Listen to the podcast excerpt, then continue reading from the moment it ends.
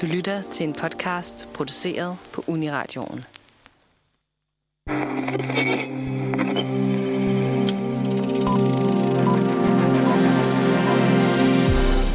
En gigant inden for filmbranchen er snart tilbage i biograferne. Martin Scorsese, The Man, The Myth, The Legend, er lige om lidt biografaktuel for 26. gang med Killers of the Flower Moon. For at forberede os til det, giver vi os i dag filmmagasinet Nosferatu i kast med den monumentale opgave, det er at tale om Martin Scorseses filmvirke de sidste 55 år. Vi tager udgangspunkt i tre film, The King of Comedy, The Departed og Hugo, og prøver at se, om vi kan komme lidt nærmere på, hvad Scorsese er og har været for den amerikanske filmbranche. Velkommen til filmmagasinet Nosferatu. Jamen, velkommen til.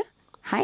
Hej, hej. Halløj. Øhm, velkommen til filmmagasinet Nosferatu. Jeg hedder Sofie. Med mig i studiet har jeg Nandi Hej. og Nils Otto. Halløj. Og vi skal snakke om Martin Scorsese i dag. Og det er øh, totalt øh, spændende og f- mega scary og øh, kæmpestort at give os i kast med. Øh, men vi skal snakke om tre film, som vi lige hørte i introen. The King of Comedy, The Departed og Hugo. Så programmet kommer til at være ligesom delt i tre dele, hvor vi taler om de her tre film, sådan som indgangsvinkel til, hvem Scorsese er og har været i amerikansk film. Og så til sidst skal vi lige snakke lidt om vores forventninger til Killers of the Flower Moon. Øhm, nu hvor Scorsese har lavet så vanvittigt mange film over så vanvittigt lang en periode, så tænkte vi, at vi lige kunne starte med lige at se, om der var nogle andre sådan honorable mentions, vi havde lyst til at komme ind på. Så Nandi, hvis du skulle vælge en anden film, ud over dem, vi har talt om i dag, som du synes er værd at nævne, og som man også kunne have talt om, hvad skulle det så være? Jamen, øhm, altså en af dem... Jeg tror faktisk, det er en af de første øh, Scorsese-film, jeg så ud over Hugo, som vi skal snakke om, det var øh, Goodfellas. Mm. Og den så jeg en dag derhjemme, da jeg var syg, og tænkte, hvad kunne virkelig bare få mig sådan til at have det rart, selvom jeg er syg. og så tænkte jeg bare, gangsterfilm. øhm, men nej, jeg, og jeg blev bare positivt overrasket, fordi gangsterfilm har aldrig rigtig været noget for mig. Sådan, jeg er ikke sådan mega tiltrukket af så voldsom en mængde af vold og, og blod, og ja, bandord er okay. Men, Same sis. ja. Yes. men øh, det var åbenbart lige i stedet for en Disney-film, så valgte jeg Goodfellas. Øhm, og jeg, jeg synes bare, der var et eller andet vildt attraktivt. Jeg kunne sindssygt godt lide, øhm, altså, hvad hedder det, narratoren og den funktion, som han havde i den film. Og så synes jeg bare, øh, og Joe Pesci, genial casting, Ja. genial mand. Og jeg ved ikke, den, den fangede mig bare, fik mig lidt ind i sådan Scorsese-filmuniverset. Øhm, og så, at sådan, okay, han, det kan godt være, at manden laver Ja, en gangsterfilm, men de har dybde, og der er en, en historie til dem. Så, øhm, så det er helt klart en honorable mention for mig. Det er jo også sådan en af de der, som folk altid nævner. Ikke? Det er Helt jo sådan sikkert. en af de film, der virkelig skabte Scorsese, som, som sådan cementerede ham. Ja, og vist, at, at gangsterfilm ikke bare behøver at være sådan vold og blod, men at der godt kan være en fortælling. Der er også meget vold og blod, don't get me Men wrong, ja, ja men, at, at der, det ligesom har en, en, en motivation eller en pointe, at, Mm. mm. at der er en vej med det, og det prøver at fortælle noget. Og så også lige shout-out til uh, Ray Liotta, der lige er død, og han spiller også virkelig Ja, godt. det er jo også generelt et godt godt cast. skuespil. Ja. Sindssygt godt cast, ja. Så, um, så det er klart en af de, de bedre, synes jeg. Hvad med dig, Niels Otto?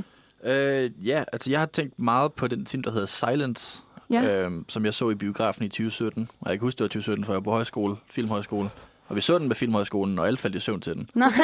Øhm, og jeg tror, alle var sådan et step ned på den. Jeg synes, den var lidt kedelig. Og jeg, har, altså, jeg var ikke selv glad for den, da jeg så den. Øhm, og så har jeg tænkt rigtig meget over den. Ja. Jeg, har jeg har ikke genset den siden. Så jeg ved ikke, om jeg kan lide den mere, hvis jeg så den nu. Men jeg har i hvert fald lyst til at give den et andet skud. Men det er så også lidt sjovt, fordi du snakker jo, øh, du nævnte, du nævnte lige det her med, at han, han har lavet rigtig mange gangsterfilm. Og det er ikke, fordi han har lavet mange kristne film. Mm. Men han er en meget kristen mand, som har lavet nogle kristne film. Han har lavet Ja. øh, Last Temptation of Christ. Det vil sige Passion of Christ, men det er jo øh, Mel Gibson. ja. Um, Last Temptation of Christ med... Øh, oh, hvad man nu spiller Jesus. Det er en eller anden overhovedet ikke Jesus-agtig figur. Whatever. Um, og så har han også altså for nylig været ude og snakke med paven og sige, at jeg vil gerne lave en ny film om Jesus. Uh, han, han er bare sådan super kristen, og det er også det, som Silence er. Den handler om de her sådan portugisiske missionærer. Det er Willem Dafoe, der spiller Jesus. Willem Dafoe, Hvor er det det fucking griner. det er mærkelig casting. Originalt skulle det have været Harvey Rob... Keitel som Judas. Ja, originalt skulle det have været. Robert De Niro, der spiller Jesus, men han kunne den ikke. Og ingen af dem er bare et sindssygt godt valg til Nej. Jesus. Nej, men David. Bowie er Pontius Pilatus. Hvor er det et fuldstændig absurd cast. Hvorfor ja. Vidste jeg ikke mere om den her film? Ja, det, er det, og, det, og, det, og det sjove er, at han netop er super kristen. Altså, det lyder nærmest lidt blasfemisk at sige, du ved, David Bowie og Harvey Keitel Ja, i en Jesus-film, men, men det, det er Ja. Og det blev også ret kontroversielt, men det er meget rigtigt ment. Mm. Øhm, og så Silence, som er den her film omkring ja, portugisiske missionærer, der tager til Japan for sådan at omvende dem til kristendommen, og, øh, og de her øh, missionærer, der så bliver tortureret til at prøve at give op. Altså, det er en film, der handler om tortur på mange måder, hvor og sådan øh, troen og sådan noget. Og den er bare virkelig... Altså, jeg husker, det var virkelig kedelig. øhm, og, og den er også, du ved, 3,5 timer lang og meget, meget stille, ja. men også utrolig flot og utrolig tankevækkende. Og igen, sådan, jeg, jeg, jeg tror måske også, de, de, de øh, seks år, der er gået, har gjort, at jeg måske er et andet sted nu, og måske kan give den et bedre skud. Ja. Jeg er ikke mere kristen, men jeg er i hvert fald sådan, mere klar til kedelige film. Det er heller ikke sikkert, at det hjælper at være kristen til at se sådan en film. Nej, måske hjælper det faktisk ikke at være kristen. Man kan se det med nogle lidt andre øjne. Jeg tror, jeg tror for den handler meget sådan om, om, hvor godt det er at tro. Nå, okay. Så jeg tror, det er derfor, at jeg også var sådan lidt stå af på det, fordi det, Ja, tro ja. betyder ikke så meget for mig. Så var man kan jo sådan- nok også godt, altså især når man er yngre, måske... Det, det er måske en fordom, jeg kommer med nu. Nu kommer jeg med en, med en controversial opinion. Men når man er sådan lidt young, så er man tit mere ekstrem i sin enten kristendom, eller ateisme, eller anden form for tro. Ikke? Ja. Altså sådan, der, der kan man nemt blive sådan nemmere stejle, hvis der kommer nogen og siger, det er bare mega fedt at tro på Gud. Hvis man selv ikke gør det, så er man sådan, vel vil jeg, og nu op med at prøve, don't make me. Altså sådan, der Ja. er, altså, hvilket er mega forståeligt. Ikke, altså ikke et ondt om teenager, jeg har så meget respekt for teenager, der er, men man har jo stadigvæk, når man er sådan 20 eller sådan noget, ikke, så har man mere af det der, sådan, du er ikke min mor. altså sådan, man, har, man, er, man er ved at lave sit eget sted, og derfor er man mere trodsig i sin forståelse af verden. Så der kan jeg godt forestille mig, at man i sådan en alder også er mere sådan, du skal ikke prøve at presse mig noget tro ned over ørerne på mig. Ja. Men jeg føler stadig, at det kan være relativt effektivt, at det er en mand, som skal se sig, som prøver på det. Fordi hvis man tænker over det, især i hans gangsterfilm, han bruger jo sindssygt meget især katolsk ikonografi, Ja. men samtidig er det også noget med, okay, det er sådan folk, der bliver banket med en rosary, de der kæder, de bruger til at bede, Ja, ja. Eller sådan øh, øh, Jomfru Maria-billede, der sådan brænder op. Og sådan. Ja. Så, så han bruger det jo også på sådan en ironisk måde, så jeg føler, at hvis jeg kiggede på den som ung, så ville jeg være sådan, okay, fedt. Det, og så ville jeg nok tro, at det var Det noget mega helt metal. andet. Ja. Det er det, jeg vil bare tænke, at det var sådan, wow, han laver bare sådan en... Men han er netop katolsk. Ja. Ja, På trods af, at han det er blevet så skilt sjovt, fire ikke? gange. Ja. Det er ikke Ja, det er jo så også interessant. Ja. Det synes jeg faktisk, altså, når vi kommer ind på Hugo senere, så synes jeg, vi skal tale om hans forhold til sådan, øh, forhold og sådan, øh, heteroseksuelle kærlighedsrelationer, fordi mm. der er virkelig noget, øh, noget grineren også der, synes jeg. Ja. Men øhm, Ja, for at komme videre. Du har også valgt tænkt over en film. ja, nu, nu, nu kommer vi bare til at snakke derude af Martin Ja. Scorsese. Det er, jo, det er jo problemet med det her program. Der er så sindssygt meget at tale om Ja, vi med kommer ikke Martin det. Scorsese. Så vi kommer ikke hele vejen rundt. Vi kommer knap nok en lille bitte, et par skridt af hele vejen rundt. Mm. Det kan være, at vi får brug for at lave to programmer om Martin Scorsese. Ja, Hint, det, hint. det er meget stor risiko for. Jeg øhm, tænkte på Shutter Island, hvis jeg har set den, som ja. er sådan en af de... Altså, jeg kan tydeligt huske, da jeg så den første gang. Det er også mange år siden, men det var en af de mest uhyggelige film, jeg nogensinde har set. Jeg undgår normalt gyser, øh, så, og det her er heller ikke rigtig en gyser, den thriller, ikke? Men sådan, den er, den er virkelig scary og virkelig fed og sådan kendt for at have et fedt twist. Nu skal vi lade være med at spoile det, hvis der er nogen derude, der ikke har set den. Men, men bare sådan, altså, øh, virkelig effektiv thrillerfilm og sådan arbejder med nogle ting, der er uhyggelige inde i filmens univers, men også med nogle af, altså sådan, den arbejder med sådan noget med 2. verdenskrig, og Ja, altså altså billeder af sådan, den verdenskrig, så vidt den har nogle husker. ret ubehagelige sådan, koncentrationslejre, flashbacks, Ja. Øhm, sådan, den arbejder virkelig med sådan, de, de ondeste og mest uhyggelige dele af, menneske, øh, af mennesker. Så sådan, som, en, som en virkelig uhyggelig, men fed uhyggelig film, så synes jeg virkelig, den kan noget. Jeg husker også, om den skræmte mig ret meget. Og det er så igen en anden tematik, der helt klart også kommer med Scorsese, er jo det her sådan, den onde side af menneskeheden. Ja, Mm. Altså, der er rigtig meget af sådan, den, den vrang, hvor i at det hele er lidt, lidt grumt. Og ja og så alligevel en, en interesse i det, eller en, en nysgerrighed, sådan en næsten nænsomhed i sådan, hvorfor er det, at der er ondskab? I stedet for bare sådan at, at øh, sådan, øh, demonisere det og være sådan, ondskab er bare ondt, så synes jeg virkelig, at Scorsese er sådan oprigtigt interesseret i, hvordan opstår det? Ja. Eller sådan. Det bliver Ja. aldrig et andet. Det er, sådan, det er menneskeligt ondskab. Ja. Det er ikke bare sådan et separat fra os. Det er, så ikke, der, det er ikke monstrøst, det bliver ikke sådan, menneske er det modsatte af ondskab, men netop ondskab er noget, der ligger i mennesket, og det er værd at undersøge, hvorfor vi ender de steder. Ja, også den der sympati for de der, som vi måske i samfundet vil se som onde sjæle, men måske bare lidt sådan misforstået sjæle. Ikke? Altså sådan en som, som taxi driver, altså han er jo ikke et sindssygt godt menneske, men han viser jo også flere aspekter af ham, der kan gøre, at man, man føler sympati med ham. Ikke? Ja, man Ja. kommer i hvert fald i virkeligheden til at se, hvor, hvorfor folk kan ende der. Ikke? Mm. Og at vi alle sammen er mennesker. Og det er jo sådan et, et meget øh, nobelt formål, kan man sige. Og så er han også han er rigtig, rigtig glad for at bruge sangen Sympathy for a Devil af Rolling Stones i sin film. Det er nok ikke et tilfælde. Jeg tror, Nej, det er, et- faktisk meget... Øh, Jeg tror, der er en tematik der, som han lagde mærke til passede meget godt. Det er måske nærmest kunne være en overskrift over hans, øh, hans filmvirke, hans filmkarriere, Sympathy for a Devil. Ja. Generelt, hans sådan, brug af musik kan være meget interessant, men det kan, kommer vi jo nok også ind på lidt senere. Men øh, Ja, jeg han synes, har vi nogle skal, specifikke sange, han er ret glad for at bruge. Vi kan nemt komme til bare at blive her og så snakke intro hele, øh, hele programmet igennem, fordi at nu har vi nævnt, så har vi sådan, de her film, de er fede, dem vil vi ikke snakke om. Men det er de, og de er totalt anbefalelsesværdige, og nu vil vi lige tage en lille pause, og så vil vi snakke om nogle andre film, som også er super fede og interessante at tale om.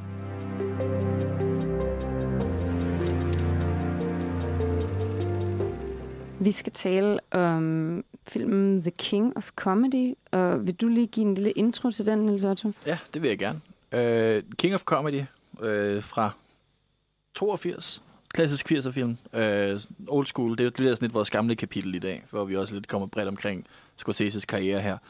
Uh, den handler om den her sådan unge Rupert Popkin, tror jeg han hedder. De laver lidt en joke ud af hans navn Det løbende i er filmen. Popkin. Popkin, ja, det lyder ja. som Pumpkin. Folk er hele tiden sådan, Ja. det er en, der hedder Pumpkin. Kender du en, der hedder Ja. Pumpkin? Præcis. Og jeg blev ved med at sige sådan... Han blev med at forklare, hvordan man skulle til hans navn og stave det og sådan noget. Det, det er den løbende joke i det. Fordi det er jo en, teknisk set en mørk komedie, men det kommer vi ind på lidt senere. Ja. Øhm, men den handler så om den her sådan unge øh, wannabe-komiker, som er blevet fuldkommen forelsket i den her stand-up... Øh, der er ikke stand-up, hvad er det? Sådan en øh, Tonight Show-presenter, sådan en, der altid hver eneste aften står og siger, hey, velkommen til showet, og nu har vi gæster på, whatever. Og han vil bare virkelig, virkelig, virkelig gerne komme på det show, og virkelig gerne være en del af det.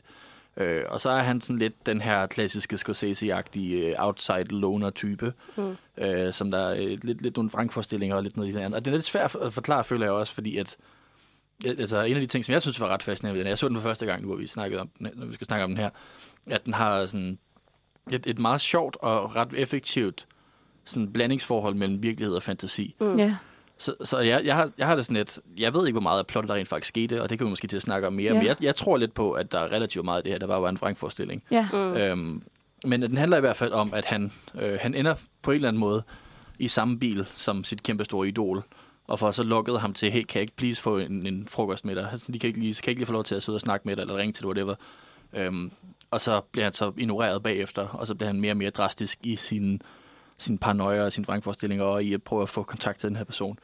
Øhm, og det, ja, altså det er sådan en, en, en af de grunde til, det var mig, jeg, jeg tror, det var mig, der foreslog, at vi skulle snakke om den. Det var også, fordi jeg for nylig så, at der var en, øh, en TikTok med Martin Scorsese og hans datter, øh, Francesca Scorsese, øhm, hvor i, at de snakker om sådan TikTok-lingo, og hun siger noget lingo, og så skal 80-årige Martin Scorsese prøve at gætte, hvad det betyder. Og øh, hun kommer så med et eksempel, og en af de ting, jeg skulle gætte, var slept on. Og der siger hun så, the king of comedy was slept on. Og man kan bare mærke, at det var sådan en ting, hvor hun godt vidste, at det ville sådan sætte hendes far af, fordi at han, han, han har bare en brand klar på, at det var sådan uh, Entertainment Tonight's Flop of the Year 1983 eller sådan noget. Altså, at Åh. folk havde, da den kom ud, og det er tydeligvis stadig sådan et sårt ting for ham, Mm. at det gør lidt ondt. Og det er derfor, jeg synes, det var lidt spændende at slå ned på sådan, okay, han, han er kendt som den her mesterinstruktør, men han har også lavet film, der i hvert fald ikke på det tidspunkt var særlig populære. Ja, men, men er det ikke også lidt som om, at den her film, den var sådan blevet lidt glemt, og så blev den husket igen i forbindelse med Joker? Øh, Men Jo. den har jo aldrig fået sådan et rigtigt comeback. Altså, jeg havde personligt aldrig nogensinde hørt om den, før vi skulle snakke om den. nej, okay. Det, er, ikke- det er ikke en af hans store film. Nej. Nej. Og jeg, altså, jeg føler, der er nogle af hans, sådan, der er blevet kultklassikere, men den er ikke sådan rigtig... Det er måske i meget niche-cirkler, at den er blevet det. Men den er ikke sådan alment kendt som sådan en Scorsese-mesterværk. Nej. Jeg tror Øh. måske Film Bros vil sige sådan, at jeg foretrækker den over for Taxi Driver og sådan noget, men ikke... Nej, nej, jeg ved også, der er nogen fra Nosferatu-redaktionen, som mener, at det er en af hans bedste film, faktisk. Ja. Det ved jeg så heller ikke, om jeg er enig i, men, men det er bare interessant, at sådan inde i sådan specielle kredse bliver den anset som Ja. en af hans bedre, ikke? Men i, i omverdenen, at flest ikke kender den ikke. Vi skal måske også lige sige, at hovedrollen blev spillet af Robert De Niro, Ja. Yes. hvilket er meget øh, sigende for den her periode i Scorseses film, at, at i, øh, i den første halvdel af sin karriere, der spillede Robert De Niro næsten altid hovedpersonen i, øh, i Martin Scorseses film. Ja, de var også barndomsvenner. De Ja. kendte Nå, er det siden de var Ej, hvor 16, tror jeg. Og han sparer med ham om alle hans film, og han bliver tilbudt en rolle i alle hans film, og så kan han jo så selv vælge at vrage, hvad han vil være med i. Det synes jeg er hvor Alle- fedt. Han var også... Jeg mener, han blev spurgt om en af rollerne. Jeg tror måske Michael Sheens. Han, Michael? Martin Sheens rolle i, uh, i The Departed, men takkede nej tak. Okay, men jeg skulle lige til at spørge, om du sådan kunne huske, hvilken rolle han skulle have spillet, eller han var blevet spurgt om i nogle af de film, han ikke har valgt at være med i, fordi det kunne bare være meget sjovt, ikke? Ja, Ja. ja. men jeg mener, det var, det var den der politiinspektør ja. i... Uh, Ja. Eller måske Jack Nicholsons rolle. Fordi det var det Jeg første, jeg tænkte. det Det, første, jeg tænkte, var, var det ham? Men så ville det jo blive en helt anden type mafiafyr, ikke? Nu snakker Jo. vi The Departed, så den første, vi snakker er om den senere. Ja, det, det kommer vi ind på senere, men det var faktisk ikke ham, der blev tilbudt den. Men nu kan jeg huske, hvem det var. Men det kommer vi ind på. Okay, teaser til Ja. om en times tid, eller et eller andet, når vi når frem til den del af podcasten. Ja. Men, Øhm, men den er ret sjov også, når man, altså King of Comedy, The King of Comedy, når man sammenligner den med Taxi Driver, fordi den er både meget forskellig og meget anderledes. Og altså, jeg ved faktisk ikke helt, om, om Taxi Driver var et kæmpe hit, da det kom ud. Det var i hvert fald sådan lidt en... Altså igen, det er blevet en kæmpe kultfilm, mm. øh, og det er også sådan en film, som på en eller anden måde sat, sat gang i en bølge, den her sådan New American Hollywood, nu, nu laver vi op på det, det er nogle unge, der kommer. Mm. Altså de her sådan øh, movie brats typer, der kom, Francis Ford Coppola og så videre. Altså det var sådan starten på den. Men, men den her kom jo så også lige, altså jeg tror Taxi Driver var sådan midt 70'erne, Ja, 76. 76 ja, og så kommer King of Comedy her i 82, så den kommer lidt efter, og den har ikke sådan den samme sådan, den er ikke lige så vred. Nej, fordi altså, de typiske film der omkring 70'erne med sådan New Hollywood, var jo de der meget sådan dystre og meget vrede. Altså, de var bare Ja, vrede på samfundet. og anti-Vietnam, du ved, Ja, træt af ja. den krig og så videre. Præcis. Træt af samfundet, træt af regeringen, alt var bare Ja. fucking lort. Og så, så Travis Bickle hovedrollen i Taxi Driver, som er den her øh, er veteran fra krigen, der kommer tilbage og er helt traumatiseret, og spoilers, prøver at dræbe en, en guvernør eller præsidentkandidat eller whatever. Altså sådan, det, det, er meget tydeligt, der er noget vrede her, hvor den her, den har sådan en... Altså, den er ikke, han, han er ikke lige så modbydelig i hovedrollen her, ham har Popkin. Han, han er øh, godt nok lidt mærkelig, mm. men han er ikke sådan... Ja, på en Ja. eller anden måde, sådan den her fuldkommen... Men det, han, er, han er stadigvæk sådan et skævt menneske, der ikke passer ind, og det er jo det, som Scorsese i hvert fald ret tit vender sig til, føler Ja. jeg. Og jeg tror også, det kunne være det, der egentlig gjorde, at den floppede. For ud fra beskrivelsen af filmen, og så sammenkoblingen af Scorsese og De Niro, de har selvfølgelig også lavet, jeg mener, Raging Bull er imellem de to, er den ikke? Ja, det skal nok passe. Så de havde lavet filmen sammen, men, men jeg kan godt forstå, at Jo. hvis folk ud fra beskrivelsen og den kombination havde en forestilling om, at den ville være mere hen af Taxi Driver, og så Og- derfor ja. i virkeligheden blev mere skuffet, fordi det faktisk er noget meget anderledes. Det er noget helt andet. Selvom ja. tematikkerne er meget ens, ikke? Ja. Øh, men han er ikke lige så vred, fordi han, men det er jo også, at han lever jo de her vrangstillinger. Det er jo også det, man ser, eller vrangforestillinger. Og det er man, det, man ser med, at man, den leger hele tiden med at være virkeligt og være falsk. At fordi han hele tiden har de her vrang, vrangforestillinger, så er han jo hele tiden positiv. Ja. Ja. Fordi han forestiller sig, at det hele Ja. skal nok gå, og det hele skal nok gå min vej. Så derfor så bliver han aldrig så vred, for det når han slet ikke Ja, at blive. der er jo ligesom scener i filmen, hvor at man, altså, den klipper bare direkte videre fra en scene, der vi må gå ud fra sker i filmens øh, nu, eller filmens øh, realplan.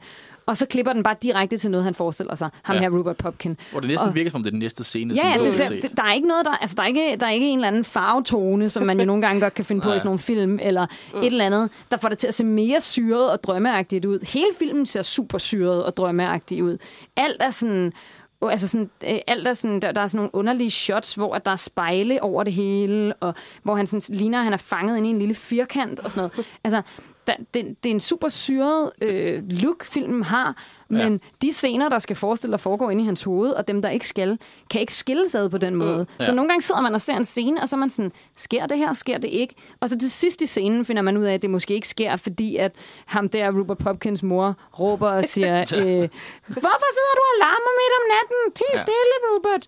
Det har vi jo faktisk et, et, et klip af, kan man også sige. Men det kan være, Øh, det, det er det, vi ja. skal spille så nu. Ja. ja, fordi det er så, altså igen, han, han møder den her, øh, ja, den her Jerry, spillet Jerry Lewis, tror jeg. Ja, så, som, Ja. som jo var, det er jo også noget, der faktisk er meget sjovt, det skal vi måske lige nævne, at de har simpelthen castet en mand, der vidderlig var det i virkeligheden. Den her karakter er nærmest fuldstændig baseret på den her øh, night øh, talkshow vært Jerry Lewis, Ja. Jeg komiker troede, det talkshow vært. Der var baseret. Nå, jeg, jeg tror, det er Det er den alle jo. Måske lidt Altså, en kombination af dem alle men- sammen. Men karakteren hedder også Jerry et eller andet, så det er bare, det er bare Det Jerry er bare, bare ham, og han spiller bare sig selv i den her ja. rolle, og det er så fedt, at de har fået en af de her typer altså sådan, ja. til at spille med i filmen, og, og bare også- være sig selv. Altså nu, det er ikke fordi, jeg synes, vi skal snakke for meget om Joker, men i hvert fald også lige hurtigt at nævne, at øh, i Joker, der er Jokeren jo også bes- besat af en talkshow-host på samme måde, der spiller Robert De Niro, som giver faklen videre Så, Griner. så det er også lidt en, du ved, så fik så kører de ned. Det er lidt sjovt også. Øh, men vi skal ikke snakke for meget om Joker. Det kan vi i et andet program. Men ja, så han, har- han har været stalket den her øh, talkshow host Jerry et eller andet, basically Jerry Lewis, øh, og så får han overtalt ham til at få hans nummer eller et eller andet, så han kan ringe og få sat den her samtale hjem. Og så den næste scene er så den her samtale, altså der, hvor de sidder på en, en, en øh, restaurant og snakker, bare lige for at give kontekst til klippet her, så man kan forstå, hvad der foregår. Øh, hvor i, at det, det, jeg synes, der er virkelig fedt ved det, er også, at magtpositionen er så fuldkommen vendt i det. Hvor i, at, i den første scene, så, eller de første scene sammen, der er Robert De Niro's karakter helt sådan desperat og sørgelig, men lige pludselig så er det ham, der er mesteren. Det må vi lige høre her. I'm asking you to take over the show for six weeks. I- I mean, what's six weeks? I'll give you anything. Don't ask me to do six weeks. I can't take over the show for six weeks. I can't even take over my own life for six weeks. And you're asking me to do something that's impossible. It's impossible. Don't you understand? What? What are you doing down there so late? Og det er så hans mor, der råber der. Og jeg synes, bare, jeg synes bare, det er sådan... Fordi jeg synes også på en eller anden måde... Nu skal jeg også passe på, at jeg ikke kommer til at fremstille mig selv som sådan en Robert Popkin-type her. Men kender ikke det der, når man sådan, du ved, har en, en, en diskussion i sit hoved, i, i, sådan, i, i, hvad det, når man udtager et bad eller et eller andet, og man sådan forestiller sig en diskussion, hvor I man vinder, eller man sådan ja. har magten, Ja, eller man får lov til at, at sige de ting, som man ikke rigtig fik sagt og sådan noget. Ja. Og det er lidt det, han gør her, hvor han har siddet og tryllet og tryllet, må jeg ikke nok få lov til at sende dig mit materiale. Og så i den næste scene, så kommer ham der, Jerry Lewis der, og sådan, er du, ikke- er du ikke sød at komme over til showet i seks uger? Altså Ja. han tryller, sådan magtpositionen er fuldkommen vendt, hvilket føles som sådan en rigtig vrangforestilling. Ja. Altså, det, er en, det er en meget realistisk vrang, eller ikke en realistisk vrangforestilling, men det er meget sådan, sådan som vrangforestillinger kunne Ja. være. Ikke? Altså det, det er så fint, hvordan at det jo er, det er jo bare det, han drømmer om. Ikke? At Ja. han står der og sådan, må jeg ikke nok få et slot on your show? Og så den næste scene, så tigger og beder han ham over at tage, overtage showet fuldstændig i flere uger. Ja. Og sådan... Og, øh, og han sidder og er sådan, ej, det kan jeg jo ikke. Lad være med at bede mig om noget, jeg ikke kan gøre, agtigt. Og sådan, det her klip, det næste, der sker, er jo, at han så er sådan, okay, jeg skal nok gøre det, because I'm such a nice guy, agtigt. Men jeg synes også, det er en fin sådan, fremstilling af sådan lidt social angst, fordi han er jo vildt social akavet, og der er jo også noget med, at han er for bange for at gå op på en scene, for han har jo ikke rigtig nogen klip af sig selv, Ja. mens han laver stand-up kom. Og jeg kender det jo selv, hvis der er et eller andet, jeg er sindssygt nervøs for, at jeg kører den der samtale i min hoved sådan 800 gange, og forestiller mig, hvordan den kan gå. Ja. Øhm, og for det første er det sjældent, den, sådan den faktisk foregår, men det er også bare sådan, jeg, jeg synes, det er meget relaterbart at have den der, Ja. Uden at jeg selv går med vrangforestillinger. Men det er også meget interessant, fordi det her er jo så den første vrangforestilling, man ser, hvilket gør, at den alligevel, at man i den her første vrangforestilling, der er der alligevel så stor forskel på virkeligheden og på det, der sker inde i hans vrangforestilling, at man finder ud af, at det er en vrangforestilling, mens man sidder og ser det. Ja. Og så er det ligesom om, at filmen igennem, at de starter ret forskelligt, de to storylines, så smelter det mere og mere sammen for seeren og for Rupert. Ja. Ja. Og sådan, i der, der virker det som om, at han stadigvæk godt er lidt klar over, at det er bare noget, han forestiller sig. Ja, altså, han, han har bygget sådan et sæt til et stand-up show, altså et øh, ja, talkshow i sin kælder, hvor Ja. der er sådan nogle, du ved, papfigurer af forskellige Liza celebrities. Minnelli og sådan Ja, noget. ja, præcis. Ja. Ja. Og så står han og snakker til dem og lader som om de rigtige personer. Så det er tydeligvis noget, han leger Ja. for sådan, du ved, det er det, han gerne vil. Og Ja. det er så også, altså det man lige kunne høre i klippet en lille smule, er, at der var en lydforskel fra, at uh, Jerry Lewis karakter snakkede til, det var, mm. øh, at, ja, til Robert Pupkin, Popkin. øhm, jeg kan heller ikke udtale navn. Og det er så fordi, at når, i den ene halvdel af scenen, der sidder de jo på den her restaurant, og der er, folk, der er tjener, der kommer op, og folk, der kommer og beder om Robert Popkins øh, autograf og det og noget andet. Og så den anden halvdel, så er det bare ham, der står i kælderen. Så det er også bare, man ved godt, hvad der er fiktivt og rigtigt. Mm. Og så er der senere ting, hvor I den aldrig klipper fra. Altså, hvor man Ja. aldrig ser, hvad der så havde været rigtigt, hvis det var en Ja. vrangforestilling. Ja, Så ja, man, ikke, sådan- man er ikke ja, ja. sikker på, om det er en vrangforestilling eller ej. Men det er jo også, altså, så, så nu tættere de to storylines kommer på hinanden i løbet af filmen, og nu mere han ligesom får realiseret det, han har forestillet sig, nu mere bliver man jo også som seer i tvivl om, om det faktisk er en vrangforestilling. Fordi Ja. ja. det jo smelter sammen. Så sådan, Ja. fordi med, i slutningen især, var, som vi jo også har diskuteret, altså, hvad, hvad, hvad, altså sker det faktisk, eller er det noget, der foregår op i hans hoved? Ja. Øhm, fordi jeg ved ikke, om man skal spørge slutningen.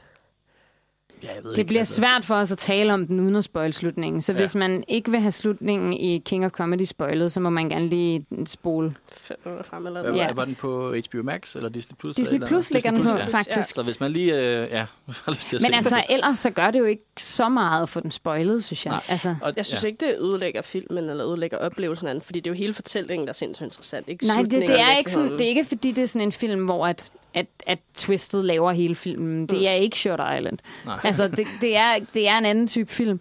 Ja. Øhm, så det, der sker, er, at han kidnapper. Han ender med, at fordi han bliver ved med ligesom at, at prøve at opsøge den her Jerry, den her komiker, Og øh, da han, øh, ikke kan få lov til at, at komme med på hans show, efter han har mødt op hjemme hos ham, og ligesom fået bildet sig selv og sin date ind, at de er inviteret hjem til ham der komikeren, Ja. ja. i sådan en underlig sekvens, hvor jeg ikke kan gennemskue, om han selv tror, at de er inviteret, Nej. eller ej. Så altså, jeg, i, da- i starten, da den scene kom, hvor de sådan tager hjem til Jerry Lewis vacation home, whatever, så Ja, ja. troede jeg, at det var en vrangforestilling, og at Jerry Lewis karakter ville dukke op og være sådan, hey, længe siden, og du ved, det var sådan noget. Ja, præcis. Altså, man, man tror, det er en vrangforestilling, Ja. men så Ja. viser det sig, at det er en rigtig ting, han har gjort.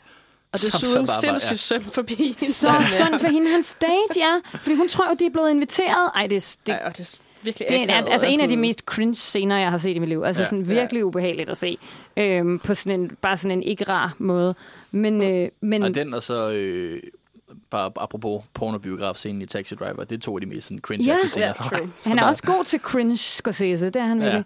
Nej, men det, øh, det, der så sker, er jo så, at til sidst så, øh, så kidnapper øh, Rupert Popkin ham, komikeren der, sammen med en, øh, en crazy fangirl, der er meget forelsket i, øh, i ham her. Og øh, som løsesum, altså beder han så om lov til at have et indslag i det der sh- aftenshow, for at øh, ellers så vil han ikke, øh, ellers vil, han tror jo faktisk med at slå, øh, slå ham der Jerry ihjel Ja. hvis ikke han får lov at få et, et slot på det her show. Og det ender han jo så med at få, men bliver så arresteret bagefter, kommer i fængsel. Og så slutter filmen med sådan en underlig sekvens om, at han får så meget fame af at være sådan king for a night, at han sådan laver en eller anden joke i det der show med, at øh, jeg vil hellere være konge af en aften, end bare at være en eller anden nobody resten af mit liv. Mm. Og så, øh, så bliver han jo så arresteret bagefter, men så bliver han ligesom en publikumssucces, eller en spændende historie på sådan en, i dag vil man sige sådan lidt true crime-agtig måde. Ikke? Og så ja. øh, slutter den med, at man ser ham have et show, sit eget show, efter han er blevet løsladt mange år senere. Og det er det, som, som du, Nandi, refererer til. Sådan, man ved ikke, mm. om det er noget, han forestiller sig, eller om det er rigtigt. Ja, også lidt det før i virkeligheden. Altså, jeg vidste ikke, om han rent faktisk fik lov til at gå op, eller de rent faktisk sendte hans stand-up. Nå ja, Altså, om det gik helt der tilbage til, eller du ved sådan, altså... okay, det havde jeg faktisk slet ikke tænkt, Altså, altså, men det han kan da godt være, han du ret i bliver det. arresteret til at starte Ja, med. og Ja. han så bare forestiller sig, du ved, det sker, og så bliver jeg berømt, og så går det godt. Og jeg går lige i fængsel, for jeg gjorde noget lovligt. Altså, han, også, altså, han tror med at dræbe...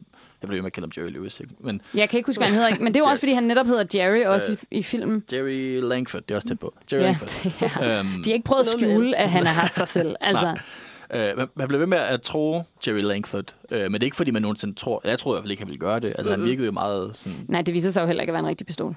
Ja, det er så det, ja. Ja. Ja, ja det er sådan en god pointe. Ja. Men du ved, det er ikke sådan, man, man føler, at han rent faktisk var ond. Ej, i han ville han er aldrig bare, have han er bare desperat efter noget Ja. ret åndssvagt, kan man sige. Men det, jeg synes er ret interessant ved slutningen, er, at man jo på en eller anden måde godt kan se det lidt, hvis man læser slutningen, som om det er sket rigtigt. At man godt kan læse det lidt som sådan social commentary, fordi Ja. det, er jo, det er jo noget, der er tendens til nu om dage, at vi glorificerer folk, som faktisk har gjort noget ulovligt. Altså for eksempel Ja. sådan noget, øhm, hvad det, den hedder, Inventing Anna, eller hvad den Ja, hedder, om hende der er socialite. Ja. At sådan lige pludselig er hun, hun så jo stadig i fængsel, men folk er bare sådan, wow, og det er bare vildt, og vi sådan totalt Ja, ja. glorificerer en, der jo faktisk har snydt folk for millioner af mennesker. Så hvis man læser den på den måde, så har den jo endnu mere dybde, fordi det pe- peger på samfundet. Sådan. Men det er det, der er super interessant ved den slutning der. Det synes jeg er så fedt, fordi jeg, når jeg sad, da jeg sad og så filmen, så var jeg sådan, som om, at det sker i virkeligheden. Altså, jeg havde ikke overvejet, at det kunne være, at det ikke skete, at hans special blev sendt. Jeg havde bare tænkt, og så kommer han i fængsel, og så er det resten af noget, han sidder og forestiller sig inde i fængslet. Ja. Men selv hvis det ikke, selv hvis det er det, så altså sådan, kunne det jo godt ske i virkeligheden. Altså, vi Ja. er jo så i vores kultur, især i dag med true crime og sådan noget, så sådan, det bliver kun mere relevant nu, end det var dengang, men også dengang, vildt interesseret i folk, der laver kriminalitet, vildt interesseret i øh, kidnapper og morder, alle sådan nogle her historier. Vi synes, de er vildt spændende. Mm. Og vi ender jo med at give nogle mennesker, en, som gerne vil have fame, en hel masse fame, på trods af, ja. at de har gjort et eller andet forfærdeligt. Og jeg, jeg synes i virkeligheden også, at... Sorry, bare lige hurtigt, for jeg har en pointe for til det. Altså, at, øhm, også til, hvad du sagde før i virkeligheden, at uanset hvad, så er der en, en samfundskritisk vinkel til det mm. hele vejen igennem. Om det så er en rigtig slutning eller ej, også fordi at filmen i starten handler netop om, altså man ser sådan de her folk, der er så besat af Jerry Langford, sådan, så de nærmest overfalder ham, og du vi har to hovedroller, som er kæmpe store stalker, og at der på en eller anden måde er sådan en, en mediekritik i, hvordan vi snakker om celebrities og går op i de her ting. Så mm. det er jo på en eller anden måde også en, en sådan udadvendt, sådan, hvad er mediekulturen i dag? Ja. Som Ja. så også passer meget godt til, hvad mediekulturen er i dag igen, 40 år senere, men du ved sådan... Ja, ja, totalt. Altså- det er en meget interessant kommentar på fankultur, synes Ja. jeg. Altså som, som, som øh, film om fankultur. Nej, nu skulle du være at sige noget. Nå, nej, det er meget sidespor, men, men det er ret interessant med det med fankultur, for det er jo kun blevet mere aktuelt i dag, at folk bliver jo sådan fuldstændig sindssygt. Altså, kan I huske noget Cut for Bieber og sådan noget? Uh, ja. Ja. Og sådan, Jeg kom til at tænke på den der Candice-dokumentar. Har I set den? Nej. Nej, jo, ja, ja, ja. Og, Altså, ja. den der dokumentar om alle de her mennesker, som bare er så stor fan af det her dansk topband, mm. at de sådan føler, at den her person har reddet deres liv. Ja. Altså, den der sådan øh, uhyggelige grænseoverskridelse, der ligger i, hvordan at man kan idolisere et menneske. Mm. Øhm, samtidig med, at jeg jo, som, som, øh, som, som der generelt i mit sådan, akademiske virke, har, har været meget interesseret i fangirls og, og øh, sådan noget pige-fankultur, mm. er sådan lidt disturbed over den måde, de fremstiller celebrity crushes i den her film. Altså, Men okay, altså man har jo set det så langt tilbage som i 60'erne med Beatles, hvor piger jo Ja, også den det der amok over Beatles. Så sådan, altså man kan godt sætte lidt spørgsmålstegn med for hende der karakteren, som jeg nu har glemt, hvad hedder. øhm, Masha, er det hende, Ja, hedder lige Masha? præcis. Altså, hun er jo sådan et meget ekstremt eksempel. Men dem findes der jo. Altså, der er jo folk, de har polititilhold til alle sådan nogle kendte mennesker, fordi de bare, Ja, ja. Ja. det slår klik for Men det dem. er, jo, altså, det er jeg jo totalt enig i. Jeg tror, mit problem ligger i forskellen på i fremstillingen af en mandlig fan og en kvindelig fan. Ja. Ja. At, at det er Ligesom ligesom de er om... altid hysteriske, ikke? Ja, og, Ja. ja. og den, den, også den barnlighed, de præsenterer hende med. Altså, hun, er, hun, er, hun, hun spiller... Altså, sådan, de, har, de har castet en skuespiller og, og, og givet, instrueret den her skuespiller i at lave sådan et, sådan et børneansigt hele tiden. Hun har sådan øh, utilfreds barn. Jeg vil så sige, sådan ser hun altid ud. Ja, men det, det, er også, det er også det, jeg mener med Ja, castingen. nå, ja, altså, ja. de har castet en, der... Ja. Altså, og og Ja, den så måde, de styler hende, og hele de tiden, tøj, de giver hende Ja. på og sådan noget, er så... Øhm, den måde, de karakteriserer øh, øh, øh, sådan, øh, celebrity crush, det at være forelsket i en celebrity, som noget børneagtigt, synes mm. jeg er et, øh, underlig og også, også lidt problematisk, også fordi sådan, det, som den historien fortæller hver gang, de putter Masha ind i billedet, det er jo for at sige, ha, øh, ham her, Rupert Popkin, er faktisk lige så skør som hende her. Ja. Han, han tror det bare ikke selv. Altså, de er Nej, sådan, nej. Han virker normal, men i virkeligheden er han lige så skør som en fangirl. Altså, og, og det kan jeg godt, som nu har jeg skrevet specielt om Twilight og sådan noget, altså sådan, det kan jeg godt have lidt problematisk med, fordi jeg netop ja. synes, at, at, at der er en, en, en grund, og måske endda en større grund til, at øh, fankultur bliver så ekstremt, når det handler om steder, hvor at unge kvinder kan få lov at have en seksualitet, fordi der er der ikke så mange steder, hvor de kan få lov til, og så kan det nogle gange gå lidt løbsk, fordi det er det eneste rum, man må Ja. gå ind og være et seksuelt subjekt i. Øhm, så derfor så, så har jeg lidt en, et, et problem med den fremstilling. Nogle gange er hun jo også bare en griner en skurk. Ja, altså, ja. jeg, jeg Det havde det, også bare sjov. Altså, jeg havde det så sjovt i den scene, hvor hun har strikket en sweater til ham. Og skal sådan, hun har, de har kidnappet den her komiker, og så har hun strikket en sweater, og så begynder hun at give her- den her stakkels kidnappede mand den her røde sweater på, og prøve at måle, om sådan ærmerne er lange nok. Mm. Og sådan hende og Robert De Niro's karakter står og sådan snakker om sådan, ej, er det ikke meget rart at se ham i rødt for, en, for, en, for a change? Ja, det er meget rart at se ham sådan Altså, lidt casual. generelt synes jeg, at deres pingpong til gengæld fungerede sindssygt godt, fordi det bare er to skøre mennesker, Ja. der midt i en kidnapping har en voldsom random diskussion om en rød Altså, sweater. det er jo super sjovt. Sådan, det Altså, fungerer det er, jo ret det er jo ægte grineren. To skøre mennesker, som begge to tror, at den anden er den skøre. Mm. Altså, jeg har styr Ja. på det, og den anden er lidt, men det, vi er stadig Ja, lidt nøjagtigt. ja. Ja. Jeg, vil også, øh, jeg har lige to ting, tror jeg. I hvert fald en ting. Jeg tror, jeg vidste den anden. Øhm, men det, kan er bare ske. fordi, at vi, der kommer en masse emner over her. Og jeg vil bare også lige nævne, jeg kom til at tænke på en film, der hedder Ingrid Goes West fra Uh, ja. 2017. Som Med Aubrey Plaza. Aubrey Plaza, ja, som faktisk er en ret fed, som jeg ikke engang tænkt over, muligvis nok bare, ikke, sådan, ikke en remake nødvendigvis, men helt klart sådan en homage til den her. For Ja. ja. den handler om en, en kvinde, der er fuldkommen besat af en Instagram-account, og så flytter til Los Angeles for at stalke hende. den har jeg godt set Ja, trailer Elisabeth til, eller noget, Olsen jeg har hørt om. hende der Instagram. Ja, ja, ja. Og den er faktisk ret fed, og den er også netop, altså hun er ikke sådan, altså hun er jo en sindssyg vrangforestilling stalker, men jeg føler ikke, hun var hysterisk lang siden jeg set den. Men, Ja. men det er i hvert fald, den, den kunne man godt nævne i, at det er sådan lidt af det samme, men, men fra det andet perspektiv. Mm. Og, Og så- og det er han jo heller ikke, Robert Popkin. Han er jo ikke hysterisk. Han, er, han Nej. skriger og råber ikke på den måde. Altså, hun sidder jo bare sådan og skriger ham derinde i hovedet. Og ja. siger ord som, I want to get insane. Man er sådan, ja. vi har fattet, at, at den her kvinde Ja, ja, ja. er skør i hovedet. Ja. Hun behøver ikke sige ordet skør fem gange med tre forskellige, på tre forskellige måder, ja. Mens hun Ja. skriger og råber og sidder på skødet af en, hun har kidnappet. Så, det er- jeg, har, jeg har også lige en anden ting, bare lige hurtigt. Fordi øh, jeg kom i tanke om den der, at vi kommer nok til at rose Martin Scorsese rigtig meget, men det man også lige kan sige, at der er jo ikke særlig mange kvindelige karakterer med i hans film generelt. Nå, men det skal vi nok snakke om. Det, kan, det skal vi nok snakke om. Jeg føler også bare, det er fair at nævne det der med, at han, han jeg føler ikke nødvendigvis, at han er sådan en, i hvert fald ikke en bevillig negativ portrættering af kvindetype. Du ved, der er jo nogle øh, andre store instruktører, som ikke nødvendigvis altid er så gode til kvinder. Jeg føler ikke, at han sådan er modvillig Men det er i hvert fald ikke det, han går op i. Men det er sjovt, jeg så en IMDb-video af sådan øhm, ting som, altså sådan elementer af Scorsese-film, der er med i alle Scorsese-film og sådan mm. noget. Og en af tingene var nemlig stærke kvinderoller, hvor jeg var sådan, Nej. Ja. det kan jeg ikke se. nej. Altså, jeg føler ikke, at han er lige så ondskabsfuld over for kvinder som andre instruktører. Øhm, men jeg ved ikke, om jeg synes, fordi han, han er meget glad for hysteriske kvinder.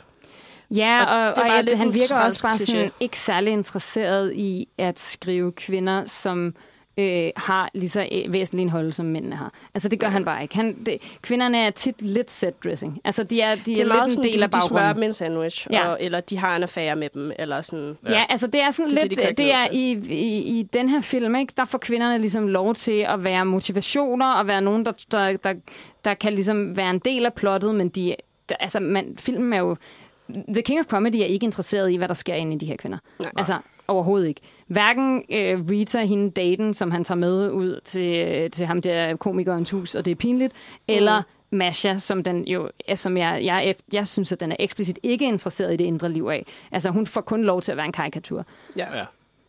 Og det kan vi snakke mere om med The Departed, hvor, at, hvor at jeg synes, det samme gør sig gældende. Ja. Eller noget lignende. Og, altså sådan, og så for slet ikke at nævne Taxi Driver. Altså nu har vi jo snakket lidt om, at den her film, den sådan...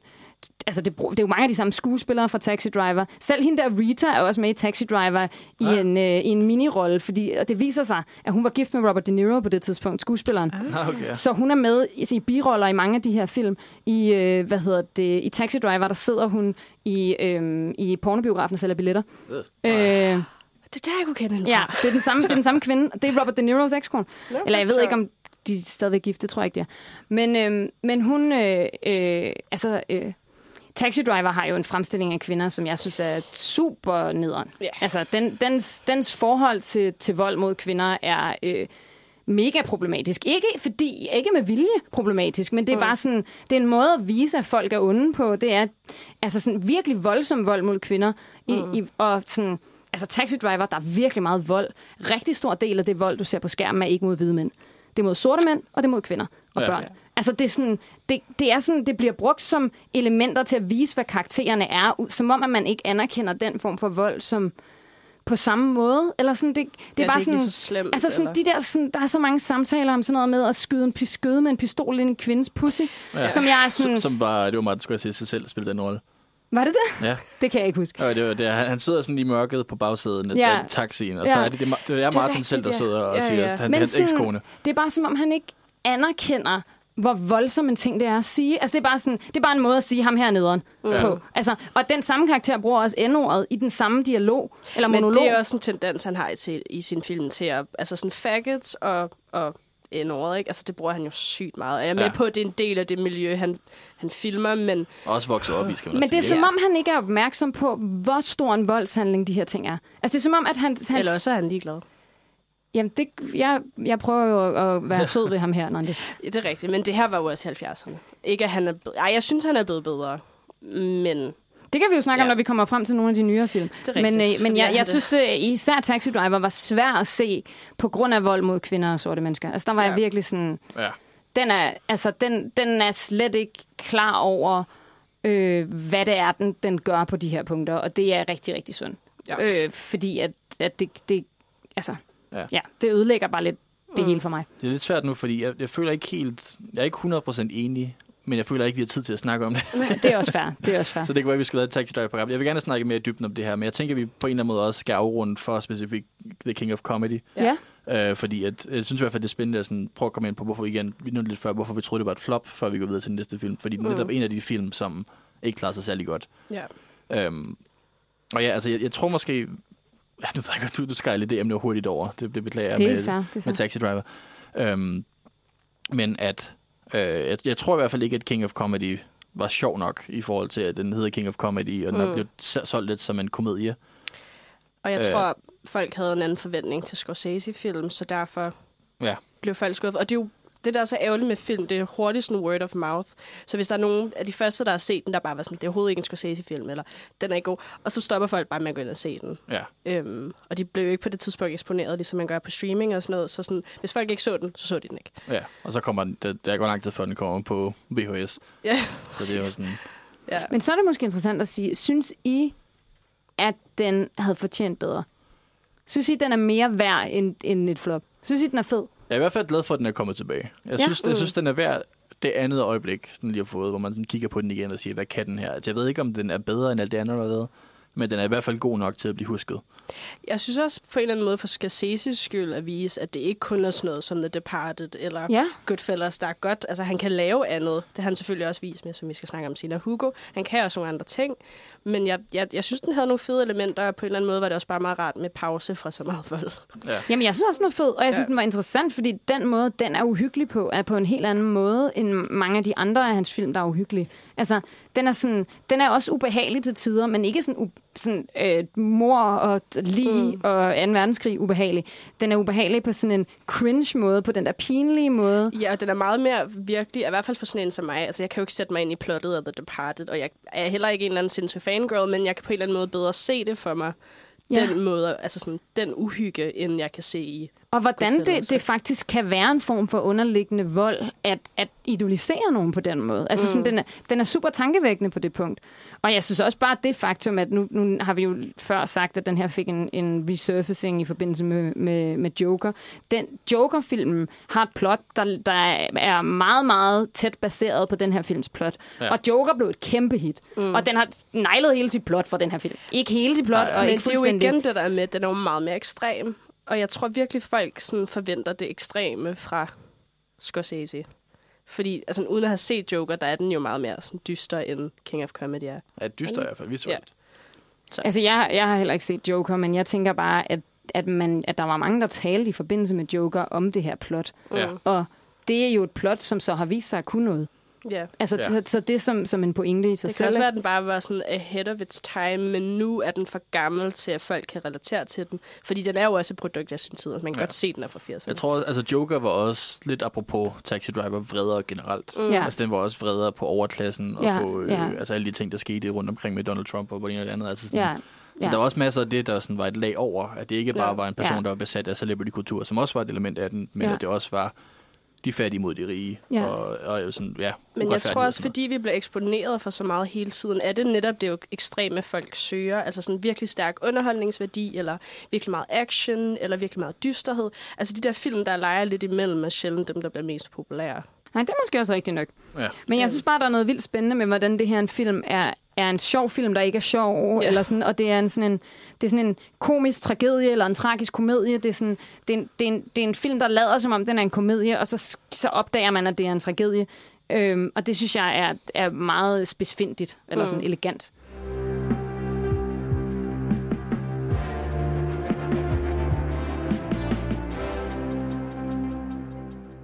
Og nu skal vi snakke om øh, The Departed, som er øh, endnu en Scorsese-film fra, det kan jeg ikke huske, 2009. Ni. Yes, og den handler Er den så... ikke fra 2006? Mm. Jeg husker som ni. Det kan godt være, det er sex. Det står der på Wikipedia, men nu er Wikipedia Åh, jo så ikke jo, den sådan, Sorry. øh, mest øh, Jo, det, anerkendte. jo, jo, det er seks. Så det er jo kun fordi, jeg sidder og så på en Wikipedia-side, at jeg var så sikker. Nej, men altså, jeg sagde ni med en hvid mands selvtillid. Fed sætning. Nevertheless, Scorsese-film 2006. Og den handler om to unge mænd, som lige er blevet øh, uddannet fra øh, politiskolen, tænker jeg, man kalder det. Øh, og den ene er, øh, eller begynder meget tidligt i sin karriere, som er Leonardo DiCaprio, og komme undercover i de irske gangstermiljø. Og på den anden side har vi så Matt Damon, som øh, går undercover i politiskolen, men som faktisk i virkeligheden er en del af det irske gangstermiljø. det irske gangstermiljø. Og midt i det hele har vi Jack Nicholson, som spiller øhm, mar- eller gangsterbossen øh, Frank Costello. Og det hele filmen så i virkeligheden går ud på, er, at man øh, for det første ser Leonardo DiCaprio have et 24 timer, øh, 24 timer i døgnet, everyday øh, med sådan en angstanfald. Øhm, og så at de to ligesom prøver at sniffe hinanden ud. Så at Damon han kommer længere og længere op i politiskolen og bliver sådan sergeant, tror jeg, og skal ligesom få til job at finde rotten i, the, altså, i politiet, som de så finder ud af, at der er, men de ved ikke, hvem det er. Og Leonardo prøver, øh, og han, nej, han prøver så at finde ud af, hvem fanden der er, der er The Rat i gangstermiljøet, og Leonardo prøver at finde ud af, hvem det ligesom er, der er The Rat i politiet. Meget kringlet forklaring, men i hvert fald så prøver de to mænd at finde ud af hinandens identiteter. Og ind i blandt alt det sker der så utrolig meget vold. Øhm, det er et, et Det er eksempel en på en kompliceret film at forklare. Den, var, den kunne nok godt have været blevet forklaret bedre. Men i hvert fald det er sådan hovedkonceptet er, at de to prøver at finde ud af, hvem hinanden er. Ja, det er sådan to organisationer, og der er en rotte i hver, som der begge to er mod hinanden. Ja. Hvis man skulle gøre det helt kort. Ja. Men det er også, Ja. altså, det er også en kompliceret film i sig selv, som jo bare... Nu kommer vi nok også til at snakke en del om klipning, føler jeg, for at klippet mm. rigtig godt i forhold til, at man holder styr på, hvad der sker. Fordi det netop er sådan... Altså, det er ikke en film, der er god at se, hvis man har ansigtsblindhed. Nej, jeg skulle faktisk lige til at sige det, altså, fordi det er de her to dobbeltagenter. Min mor, jeg har set den her film, det her var den første Scorsese-film, jeg nogensinde så, øhm, som teenager eller sådan noget med mine forældre. Og min mor er ret dårlig til at genkende ansigter, Oh ja. Og hun synes, den var så svær, den her film. Også fordi, at Leonardo DiCaprio og Matt Damon ligner altså hinanden en lille smule. En lille smule, ikke meget, Altså men en sådan ikke smule. meget, og, og, og i, altså sådan, man kan godt kende forskel på dem i den her film, fordi de har stylet dem forskelligt, mm. men sådan, i virkeligheden ligner de jo hinanden faktisk lidt mere, end de gør i den her film. Jeg føler også, jeg vil også sige Mark Wahlberg en lille smule også. Ja, Jeg så en Sådan af vores øh, Nosferatu-redaktører den netop havde skrevet, at hun troede, at Mark øh, Wahlberg og Matt Damon var den samme person. Og så fik hun et chok, da hun så den her film, fordi hun var sådan, "Vent, det jo to forskellige mennesker. Ja.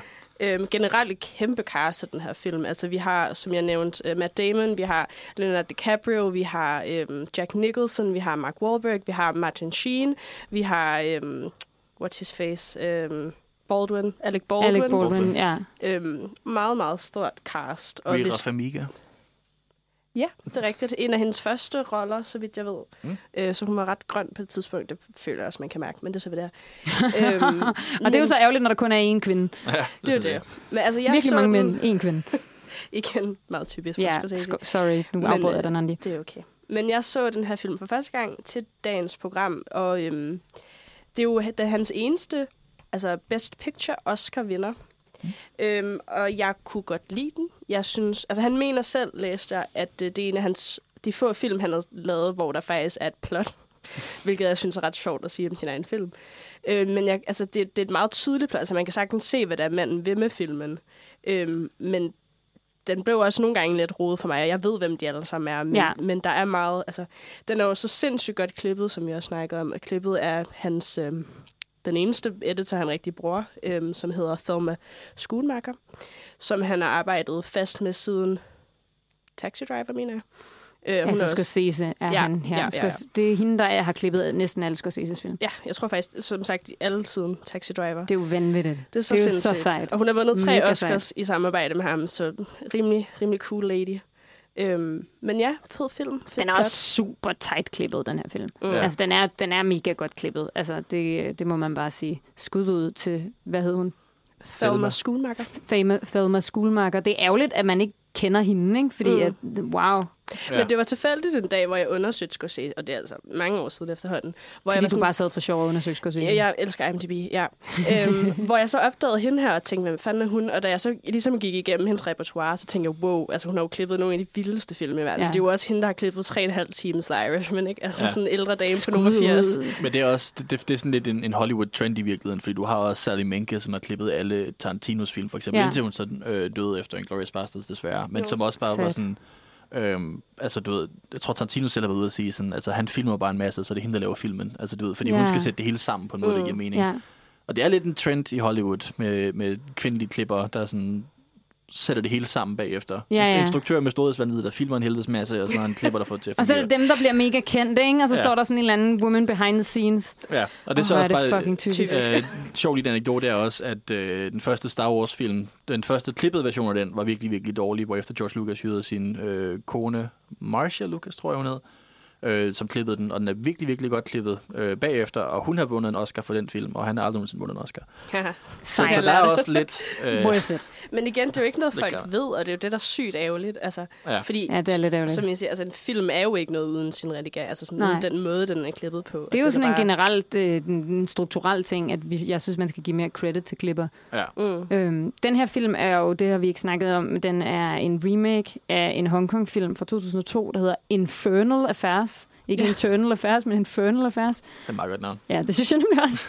øhm, som øh, hvis nok ligger sig, den her ligger sig hvis nok relativt tæt op af den her Hongkong-film. Man kan også godt forstå det. Altså, det er jo en, det er jo en virkelig god idé til en film. Mm. At have to dobbeltagenter, hvor den ene er dobbeltagent i den ene organisation, og lader som om han er det i andet, mm. og den anden er så det modsatte. Ikke? Men, altså den der sådan, spejlbillede-funktion er jo super grineren. Ja. Men Scorsese vidste jo ikke, at det var en film, da han sagde ja til at producere den. Han, han vidste ikke, at det, Ja, det var en et bes- remake? Ja, det vidste han ikke. Det var Nå, først, da de gik i gang med at filme, og så nægtede han at se de andre, så han har faktisk aldrig... Jeg ved så ikke, om han sidenhen... Men da han lavede filmen, har han aldrig set de andre, for jeg mener, der er sådan tre eller fire af de der Infernal Affairs. Øh, men Ja, han det er en ville- trilogi, ja. Ja, og han ville bare gerne lave sin egen version af det. Men det synes jeg er ret sjovt at komme med et, et, et, et, altså sådan et manuskript, formoder jeg det var, eller whatever, koncept til Scorsese, og så ikke sige til ham, at hey, du skal lige være opmærksom på, at der er nogle andre, der har lavet det før dig. Men, men fair nok.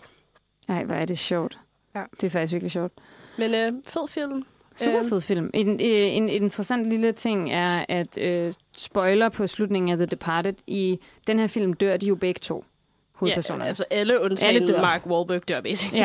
Ja. øhm, I den oprindelige Hongkong-film Infernal Affairs, der overlever øhm, Matt Damons karakter. Det er jo så ikke Matt Damon i Hongkong-filmen, vel? Det er spillet af en anden skuespiller.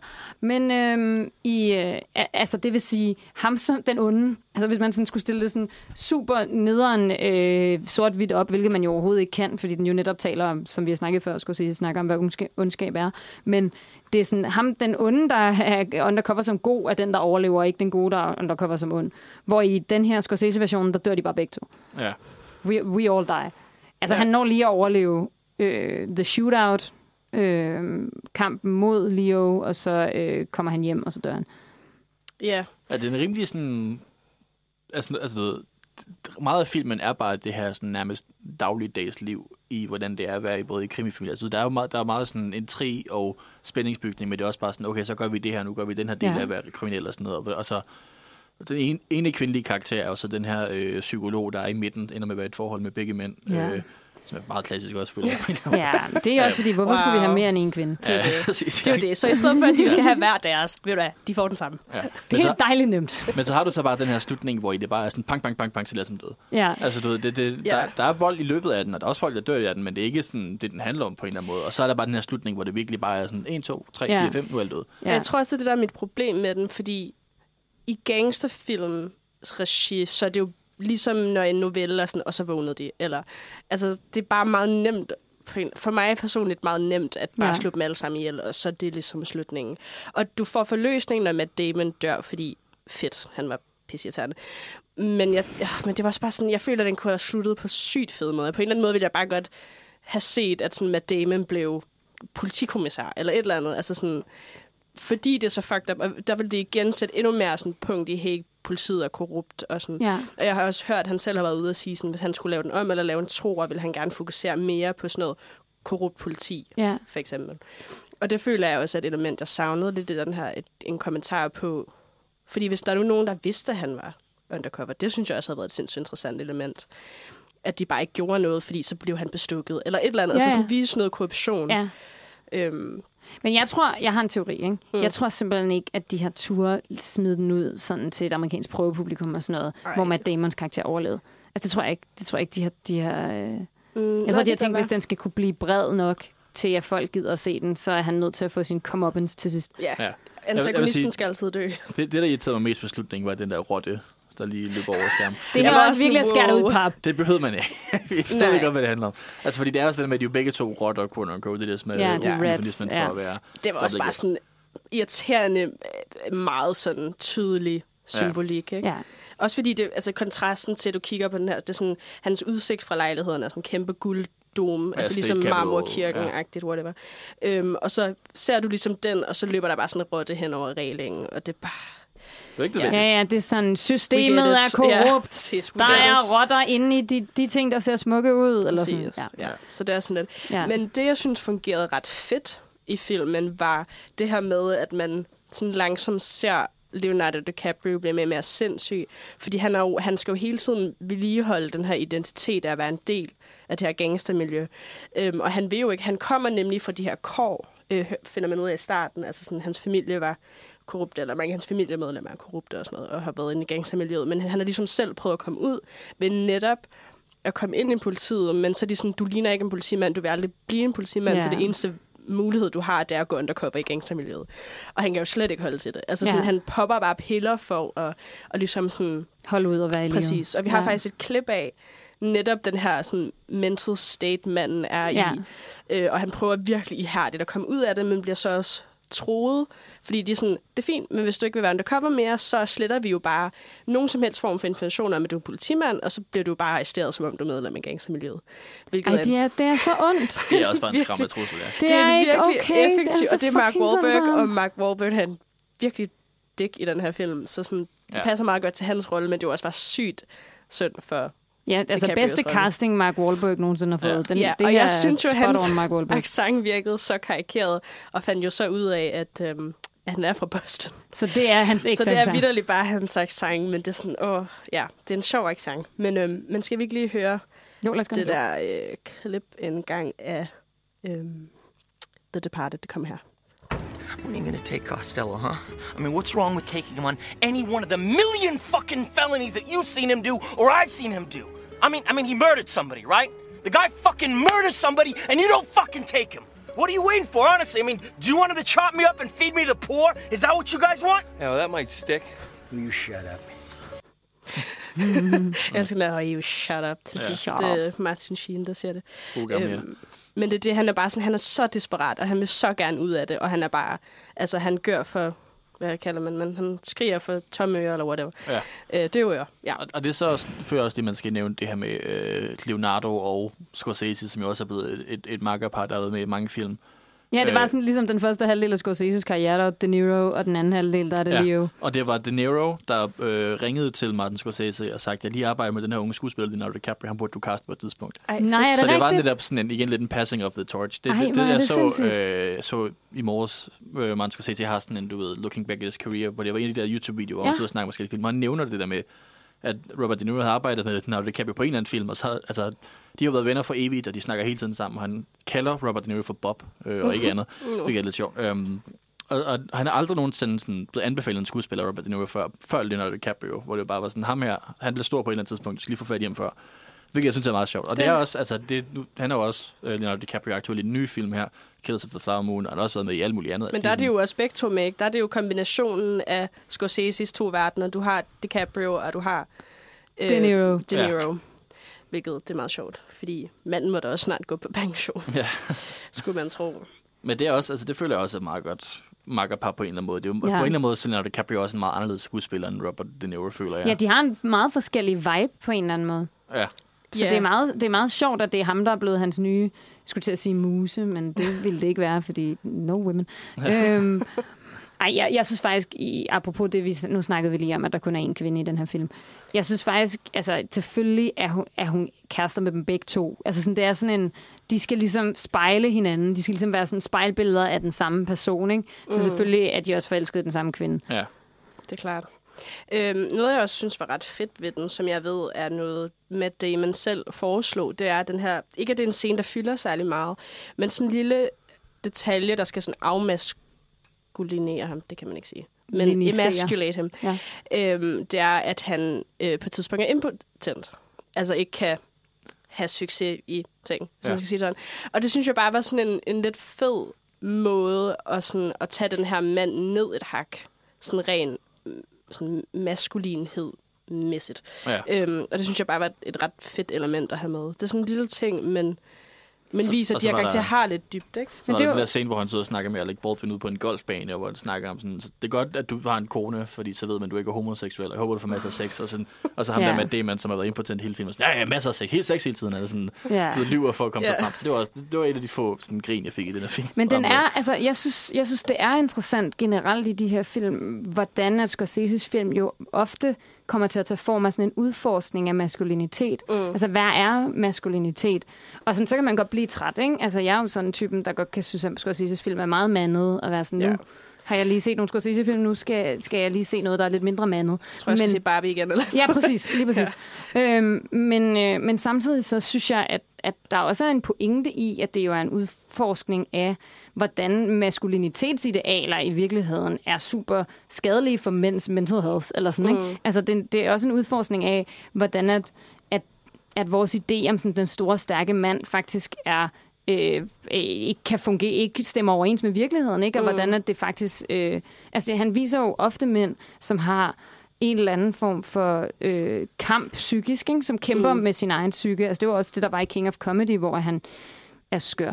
Ja. Øh, og, øh, og, og Taxi Driver handler jo også meget om, om, om De Niro's karakter sådan kamp med sin egen psyke, og det er også det, du siger, at Leo øh, gennemgår et langt øh, sådan, øh, angstanfald hele den Ja. her film igennem, at det er ligesom en, i virkeligheden også film, der handler om sådan mænds forsøg på at forstå deres egen psyke, eller ikke, Ja. de, de forsøger ikke at forstå deres egen psyke, og det er det, der er problemet. Ja. Eller sådan, ikke? Og Men- der har du så...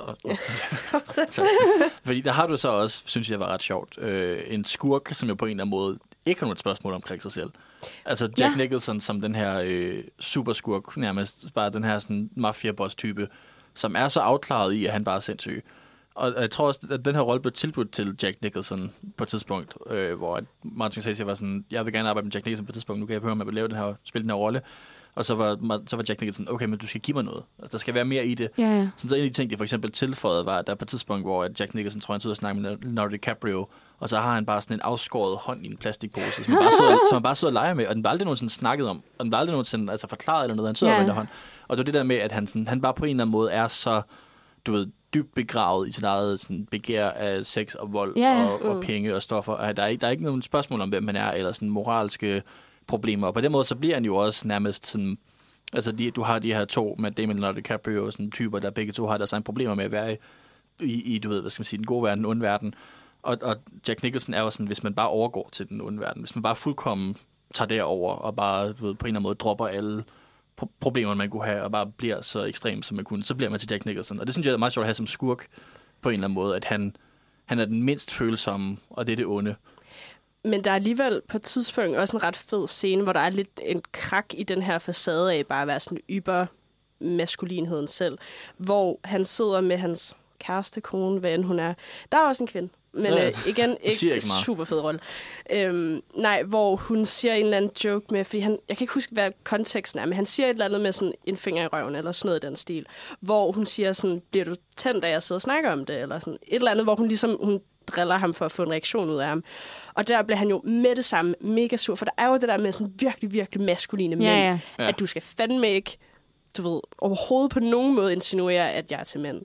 Øhm, så selvom han bare er ybermenneske, og han er jo sådan the gangsterboss, Ja, så skal der alligevel ikke mere end en dum kommentar til, for at han bliver sådan, du skal fandme overhovedet ikke. Ja, det er, så, Ja. det er så sårbart. Den er så fragile, den der toxic masculinity. Den er sådan helt, øh, den står sådan og, og vibrerer, sådan Mm. helt øh, opspændt, som om, Præcis. at der bare sådan... der ikke skal bare en, en lille øh, Ja. ja. hæklenål, eller hvad hedder sådan en synål til, Ja. og så brister det hele. Ja, ja. Og for lige at komme tilbage til min teaser, fordi der skal vi ej forglemme. Øh, den første, der blev tilbudt den rolle, var Al Pacino. Ah, Nå, ja, fordi det er jo, at Scorsese gerne ville prøve at arbejde med Al Pacino. Det er jo faktisk lidt sjovt, ikke? Fordi at Al Pacino jo er sådan en... Al Pacino og De Niro, de er jo sådan meget øh, samme øh, genre. Øh, sådan øh, virkelig... Øh, altså den der sådan... Øh, øh, Italian guy. Gud, gudfædrene. Ja, ja, gudfædrene, de er jo sådan, de er jo sådan Mafia Boss 1 og 2 fra The Godfather, ikke? Ja, ja, så præcis. sådan, det er meget den samme type. Jeg bytter tit rundt på de to skuespillere, øh, fordi jeg ikke har styr på mit shit. Men Mm. sådan, altså, de er meget sådan lidt samme genre, og det er bare meget sjovt, ikke? fordi der er Jack Nicholson jo... Altså, de, de spiller jo mange af de samme roller. De spiller sådan nogle onde, magtfulde mænd, men det er lidt, han er lidt en anden genre alligevel. Mm. Sådan, jeg snakkede lige med mine forældre om den her film, og snakkede lidt om De Niro over for netop Al Pacino, og så Jack Nicholson i den her film. Og der var min mor sådan, men han er jo ikke lige så pæn. altså sådan, min mor var sådan, Nej. sådan, både De Niro og Al Pacino er sådan lidt smukke også. Ja. Hvor at, at Jack Nicholson er bare meget lidt smuk. Mm, han er Altså- meget skuragtig. Han har sådan et næsten ikke se ham som andet end en skurk, vel? Altså, det var jo også lidt det, der var kritikken af noget helt andet, men The Shining, at han jo allerede ser sindssyg ud, så derfor er det åndssvagt at kaste ham i den film. Ja. Hey, pointe. grineren. Sjovt. Men, men det er fordi, han skal jo i, i den film jo være en pæn far, som så bliver Ja, klart. sindssyg. Ja, ja, men klart. Jack Nicholson ser jo bare insane ud fra starten af. Så Ja. sådan, og det gør han jo også i den her film. Altså på den måde har han jo castet fint, men på en eller anden måde havde den rolle måske også haft en anden charme, netop hvis det var sådan en køn mand som Al Pacino. Fordi han har bare den der sådan, sådan helt rolig smoothhed over sig, som havde gjort, at når han så gør noget Ja. ekstremt, som bare kommer ud fra et rum med sådan blod smurt op og ned af armene, at det ville have haft en større effekt, end at Det er i hvert fald en Jack helt Nicholson, anden effekt. Ja. Han ligner bare en, der kommer ud fra sættet af sådan Sweeney Todd eller et eller andet. Han, var, han er jo den gamle Joker, ikke? Den, Ja. øh, fra rigtigt, de ja. første, altså Tim Burtons Batman-film. Der Ja. er han jo, altså... Og jeg kan netop rigtig godt lide sådan Jack Nicholson sådan kicket lede. Ja, det den, synes jeg nemlig også. Den måde, hvor han sådan også true. bare, han, han nærmest, altså den måde, han taler på også, bare han nyder hvert ordagtigt. Altså, Ja. ja. han, han virkelig også bare kan være sådan, ja, sådan virkelig pakke sig ind i at være ond. Og har det så sjovt med alle de onde gerninger, han gør. For det Ja. med Al Pacino nok, han havde nok været meget seriøs. Ja, han havde, Hvor han havde her nok været bare mere kommer ud og cool. helt, og bare Ja. kaster coke i hovedet på kvinder. Altså sådan, ja, forfærdeligt. Men, sådan, ja. men, men, men det er rigtigt, han, altså, der er noget grineren i den sådan, nærmest barnlige glæde i volden, som, sådan, som Jack Nicholson har i den her film, og som han ja. Også har som The Joker i de oprindelige Batman-film. Et virkelig godt eksempel er, at i helt, helt starten af filmen, hvor det ligesom er ham, der sådan narrator hans historie, eller whatever. Øhm, så der er på et tidspunkt, hvor han skyder et par på en stranden, og så skyder han kvinden, eller Nej. hans ven skyder kvinden i hovedet, og så står han bare og griner over, at hun faldt sjovt. Ja. og så er han bare sådan, haha, she fell funny. Ja. Ja, Det er, sådan, det er ja. så absurd, Ja.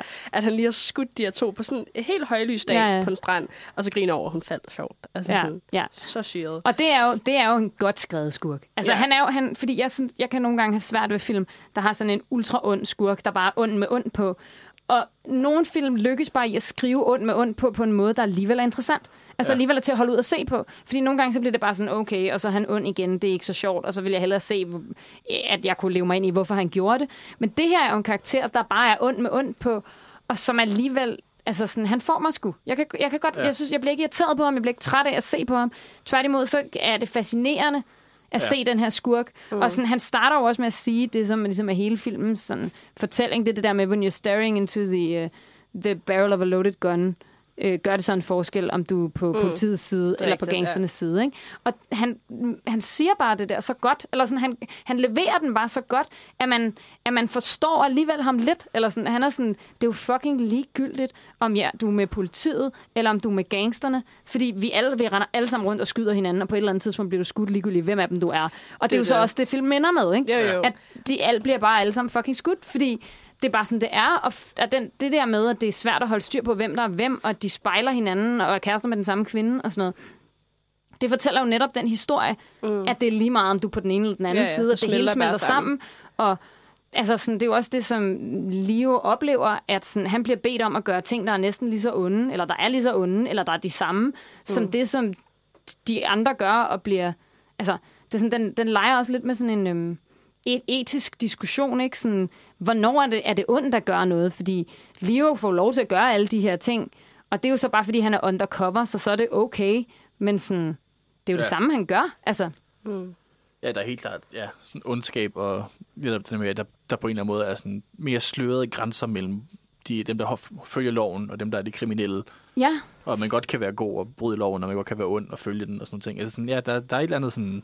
Men der er igen noget social commentary om politiet, ikke? Fordi det er jo det der med, altså sådan, Leo er jo en del af gangstermiljøet, men han gør det jo for politiet, men han er jo med i alle de her sindssyge gerninger.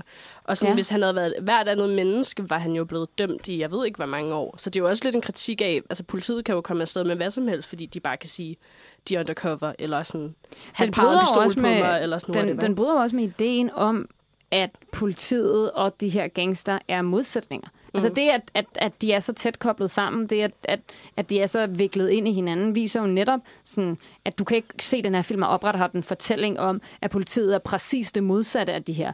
De er præcis de samme.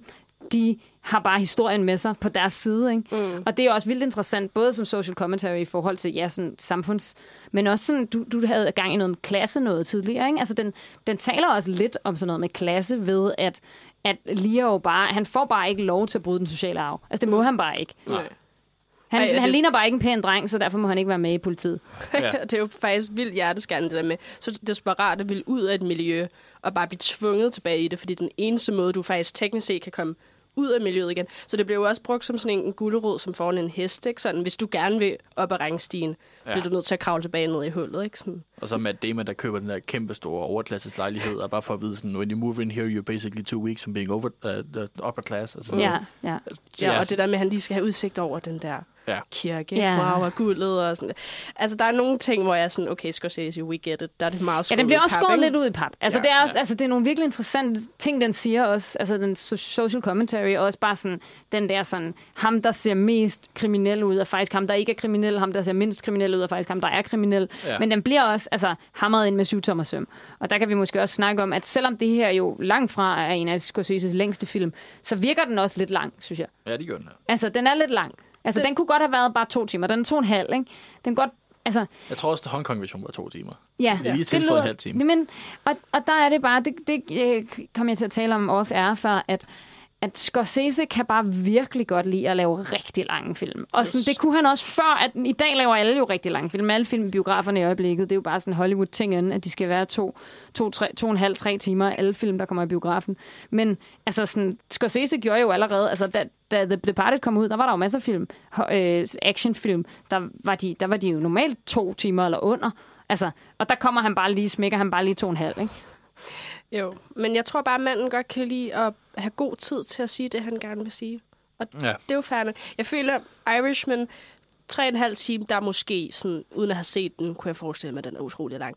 Jeg synes faktisk, den er meget god. Men det, men det er også bare, altså, det er ikke det, man har lyst til igen til igen, fordi det er et projekt. Men jeg synes ikke, jeg synes ikke den følte sin længde på sådan en skrækkelig måde. Men det synes jeg jo ikke, The Departed gjorde heller. Jeg med på, at der er en times forskel. Men jeg, det er faktisk ikke en, en af de film, hvor jeg tænkte sådan, du skulle bare have været sluttet for en halv time siden. Nej. Men det er måske også, fordi det var første gang, jeg så den, og jeg blev hævet sådan relativt godt med ind i historien. Øhm, og så igen lavede jeg med, mens jeg så meget af den. Men, det, altså det, det, som jeg vil sige, jeg synes måske Scorsese kan bedst, er jo netop de her, som vi også har snakket meget om, karaktererne. Ja. Og, og igen, som, man også, som du sagde, Nandi, at han har sagt på et tidspunkt, at en film, han har et plot, det er måske meget rigtigt. Det er ikke sådan en plot-tunge film. Og det er også derfor, det er sådan, hvor meget man har brug for tid, er jo også lidt op in the air, fordi det er jo også på en eller anden måde, det er jo nærmest sådan, ikke, ikke rigtig hangout-film i sådan den klassiske Tarantino-sens, hvor I det er bare folk, der er søde og spiser burger og snakker film. Men du ved, det er stadigvæk sådan, at man er bare i den her verden, og så følger man de her karakterer, som har nogle moralske op og ned, og som mm. lidt, Ja. altså som både alle sammen er lidt stykke, men også meget sådan, man forstår dem i hvert fald. Ja. Og Men- det er sådan, det, det, på en eller anden måde er det også fedt at bruge tid på dem. Jeg ved ikke, om man har brug for at bruge så meget tid på dem, fordi man, man, så snart man har etableret med dem, så har man jo etableret dem, så ved man godt, at de er moralske. Men at få lov til at se dem sådan lege sandkassen lidt, kan også godt være... Altså nærmest det, der er det fede ved det nogle gange. Men jeg tror, det man gider. udspringer netop af det der med hans fascination af den menneskelige psyke, at han måske glemmer plottet i og med, at han er så interesseret i sådan, hvorfor er det, folk gør, som de gør? Hvorfor er det, de er, som de er? Sådan, så han er så fanget af deres indre, men det er jo også vildt svært at vise film. Altså, det er jo faktisk meget nemmere, hvis du er sådan en romanforfatter, og sådan, hvad tænker Ja, de ja, inde i helt hovedet? sikkert. Øhm, men jeg synes også, at nogle gange virker det rigtig godt, at der ikke er så meget plot, og nogle gange kan det også være sådan lidt, okay, kom videre i teksten. Så sådan, det er en hård balance nogle gange. Det er jo en mega hård balance. Ja.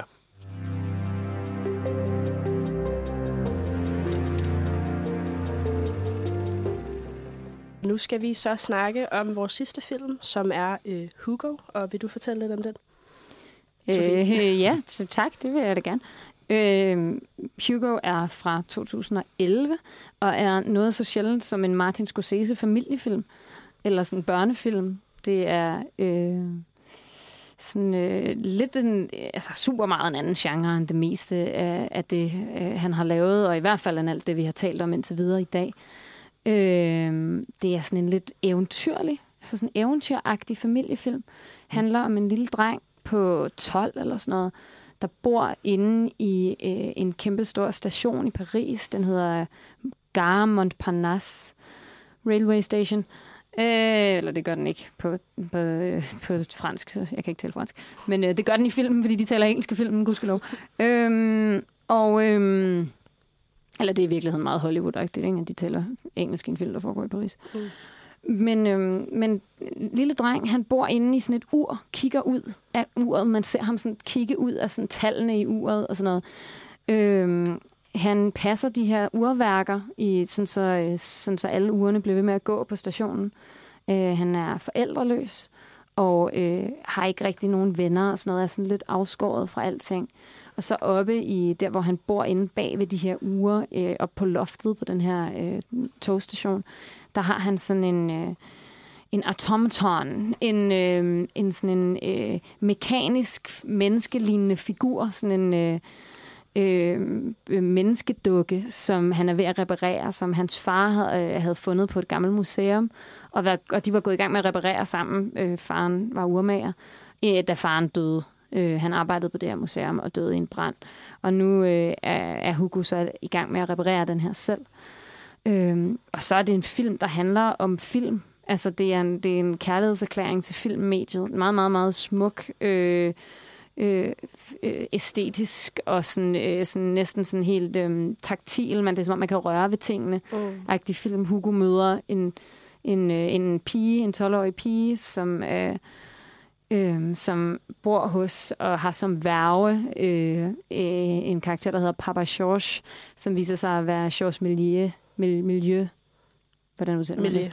Øh, som var... Øh, en af de allerførste øh, filmskabere øh, i verden, og som skabte nogle fuldstændig vanvittige, fantastiske film. Øh. Ja, så her så, så smelter altså virkelighed og altså sådan virkelig filmhistorie, og så det her fik, fiktive ja, verden den her smelter fortælling sammen. smelter sammen, ja. ja.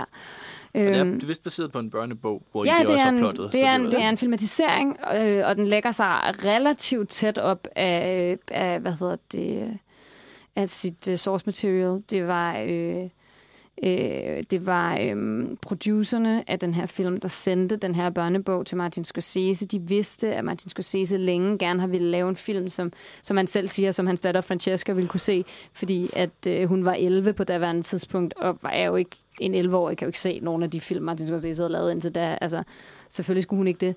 Og Ja. hun, han havde længe talt om, at han gerne ville lave en, en familiefilm, en børnefilm, og så øh, var der en af producerne, der faldt over den her bog og var sådan, det er den her, det er Martis film. Ja. Øh, så han kalder ham Marty i det interview, jeg har set. det er Marty, meget, ja. meget cute. Øhm, og Martin Scorsese siger selv, at da han læste den her bog, som hedder The Invention of Hugo Cabret, der, øhm, der øh, så han bare sig selv virkelig meget i den her karakter, fordi Martin Scorsese, da han var barn, der havde han meget slem astma, Øhm, så der var ma- mange år af hans, af hans barndom, hvor han ligesom ikke måtte komme ud og lege med de andre børn, fordi at hans lunger havde det så dårligt. Øhm, så han sad ligesom meget indenfor og kiggede ud på verden, ligesom den her lille dreng sidder inde og kigger ud af det der ur, ja. og kigger ud på den her øh, station og på de mennesker. Der er sådan en masse sjove karakterer i den her film. Sådan, øh, sådan et pussy, sjove øh, typer, som går omkring hver dag og laver det samme, og den samme mand bliver bidt i, i benet af den samme hund hver dag og sådan noget. Øhm, og det kunne Martin Scorsese bare relatere virkelig meget til, og sådan, var meget sådan betaget af den her stakkels outsider-dreng. Øh, og, og, og er en af grundene til, at han var så motiveret efter at lave den her film. Og det er bare en altså, sindssygt smuk. Jeg tror, at det var den første Scorsese-film, jeg så, uden at sådan rigtig vide, okay. hvem Scorsese Nej, var, og sådan, hvad han ellers plejede at lave. Men jeg tror bare, det var også en af de ting, der virkelig... Sådan, altså, jeg har altid været meget interesseret i film, men, men den der nørden i, som man jo også ser i mange af scenerne i filmen, øhm, hvor man ser ligesom Georges Méliès, dengang han var Ja. i sin storhedstid og lavede de her øh, stumfilm og sådan noget. Det er jo ham, der har lavet øhm, Rejsen til månen, hedder den det på dansk? Ja, det tror jeg. øhm, som jo er den her meget, meget smukke, øhm, faktisk farvede film på den måde. De film, altså farvede, farvelage Faglagt i hånden. i hånden film. var en ja. lille frame. Ikke? Men den her film om, om rejsen til månen, som jo for mig er en af de mest fantastiske små stumfilm, fordi den bare var så ahead of its time.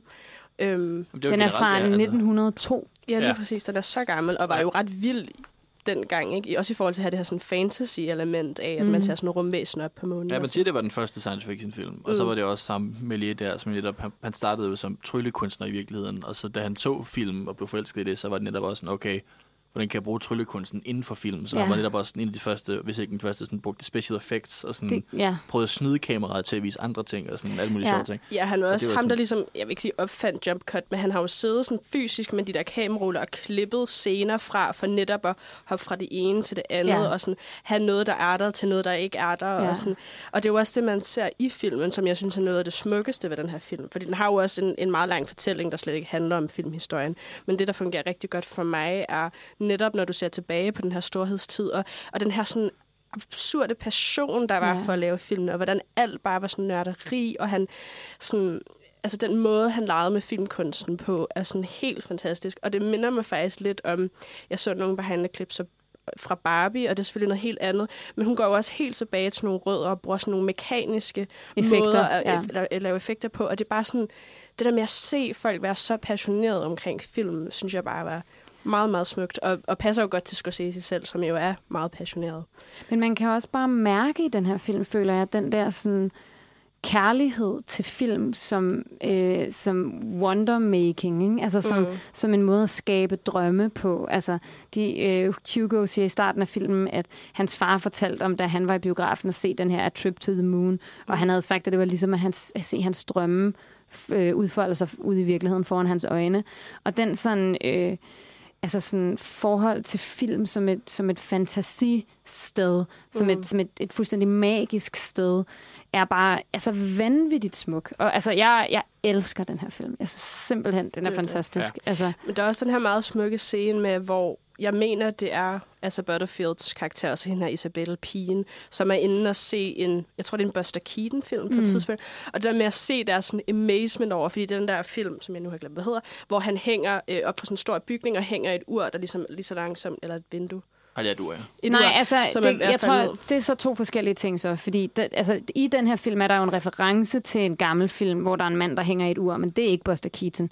Er det ikke? Er det jo? Jeg er altså- ret sikker på, at det er en Buster Keaton-film. Nå, det synes jeg bare, jeg slog op i forbindelse med det her, men det kan godt være, det er mig, der Nå, men nevertheless, er i hvert fald en af de her sådan et slapstick-comedy-agtigt. Øh, men det der med at se, der er sådan amazement over, og sådan, åh, man kan se suset gå igennem deres krop, sådan, wow, er han ved at falde ned, og sådan. Og det er jo ikke noget, man ser mere, fordi alle ved jo sådan, hvordan film bliver lavet, og magien er lidt forsvundet fra det. Men så at se de her film igennem de her børns øjne, og der er sådan amazement over noget, som jo egentlig er ret simpelt, hvis du ved, hvordan en film er konstrueret, ikke? Altså, det, jeg tror, at den film, de er inde og se i biografen, er en Buster Keaton-film, og det er en mand, der er ved at falde ud af et vindue. Men den her scene, som, som bliver genskabt i Hugo, altså hvor Hugo, drengen, hænger ude på, på et ur i en af viserne, er en reference til en gammel film, der hedder Safety Last, øh, med en skuespiller, der hedder Harold Lloyd. Det er rigtigt, det er Harold Lloyd. Ja, Derfor. det, så ja, øh, yes, det er ikke Buster Keaton, det er Nej, Harold Lloyd, der det er hænger i det her rigtigt. ur, fordi My bad, sorry. jeg har researchet det inden det her program. Han kom før Buster Keaton, det er rigtigt. Men det er den samme type, ikke? Altså, det er Ja, den samme det er type den der film. Det er sådan noget slapstick. slapstick-comedy. Ja. Øhm, men det, men det, altså, den her film er jo nærmest altså, bygget på, på referencer til gamle film, ikke? Mm. Og Og det er sådan, jo nærmest også bare sådan et trick til at få børn til at sidde og se de gamle film. Altså, Ja, når, man, når man ser klip fra ja. de her ting, så er det også lidt se børn. Der Ja. er spændende ting fra, nu, Det er fra rigtigt. 1902. Altså, Men, øh, var det noget af det, der vagt min interesse for de der stumfilm. For jeg netop kunne se sådan, wow, man kan blive amazed over noget, der egentlig er så simpelt. ja. Ja.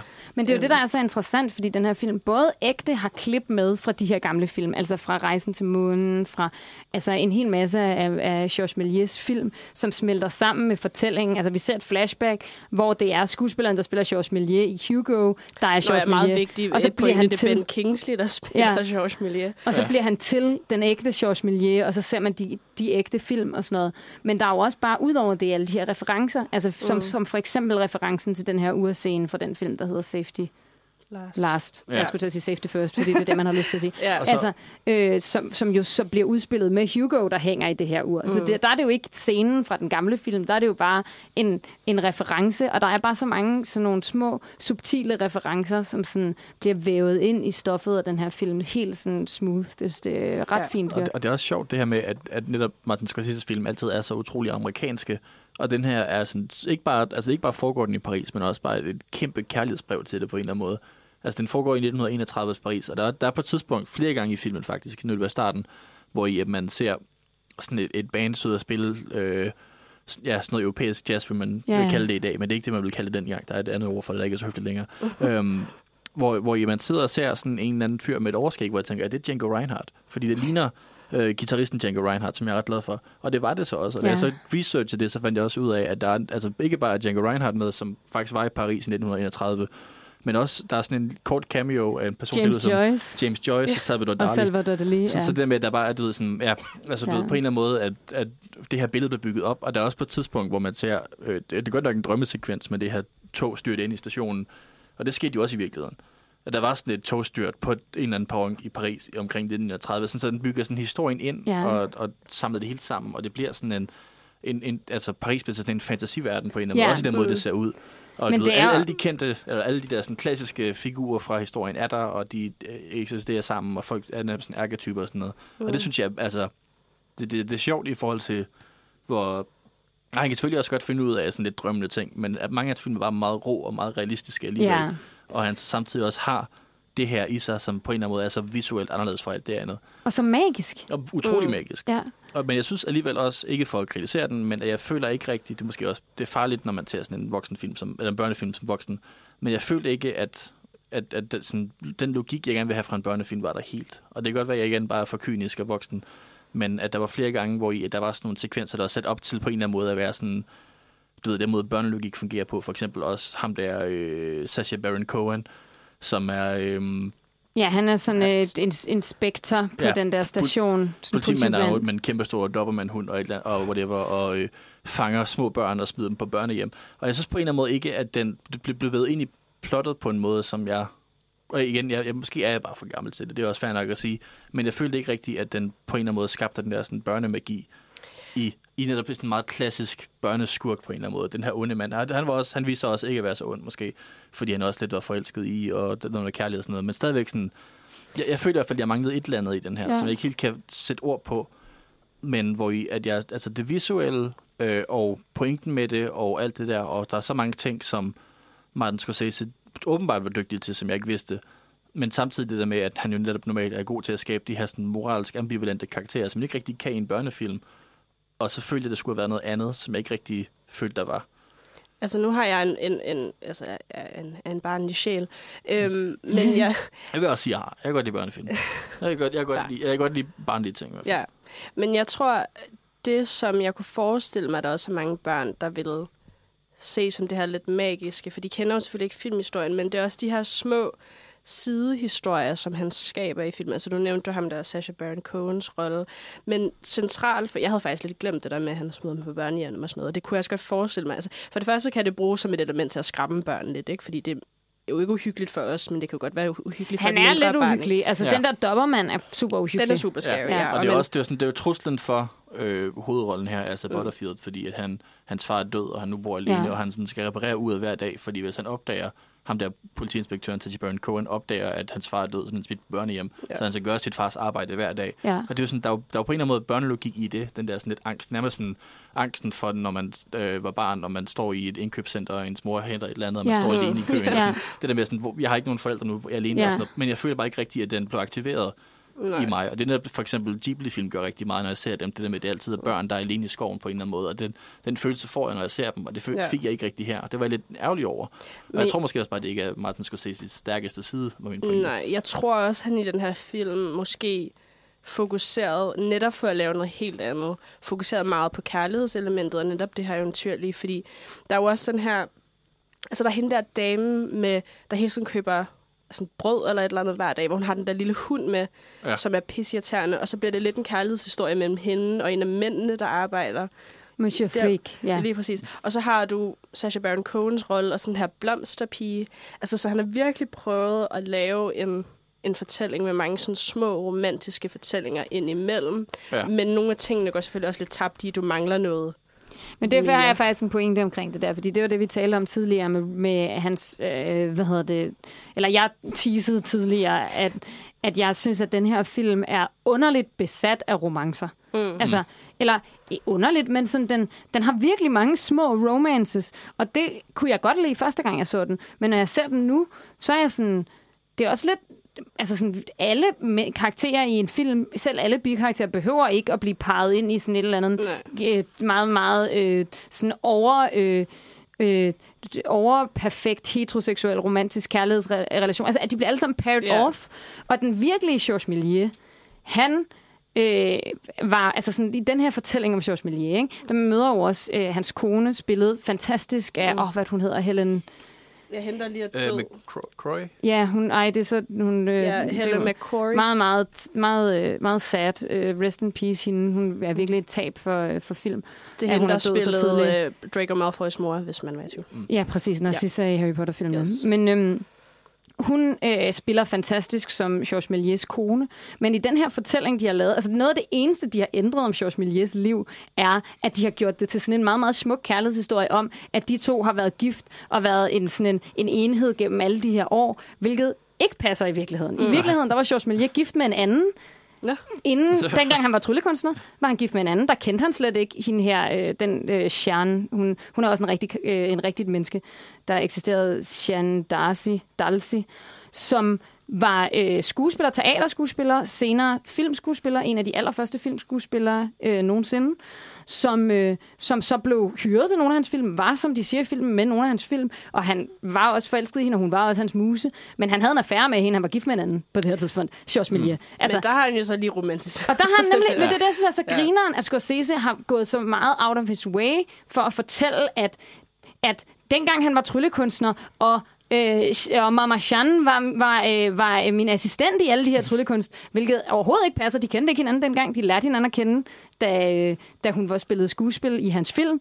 Og øh, han blev først gift med hende mange år senere, efter hans rigtige kone døde, og han så kunne gifte sig med sin, sin elskerinde gennem mange år. Altså ja. Georges Millier. Så, øhm, ja, det bliver meget romantiseret. Det, altså, og, og jeg tænker bare, jeg kan ikke lade være med, jeg har ikke nogen pointe med det, eller jeg har ikke noget mål med det, men jeg synes bare, det er interessant, at det er det, han vælger, fordi han behøvede jo ikke at fortælle den tid. Han behøvede ikke at sige, at han var sin kone utro. Han kunne bare lade være med at nævne, at Georges Millier havde en kone, inden han mødte hende her. Ja. Altså, han behøvede ikke at have hende med helt fra tullekunsttiden. Han kunne bare sige, øhm, og øh, Mama Chan var en skuespillerinde, som jeg mødte, mens vi, vi lavede film sammen, og senere blev vi gift. Altså, men, men det, er, det er også bare meget overforklaring, er det ikke? Altså sådan, i forhold til en barnehjerne. Jeg tror, man kan gøre det mere simpelt. Nej, du, jamen, du, du, altså, du, du behøver ikke forklare det. Du behøver bare ikke at inkludere det. Du kan bare ja. sige, jeg var tryllekunstner, og så blev jeg filminstruktør. Og så mødte jeg, og så mødte jeg Mama Chan, og så blev vi gift.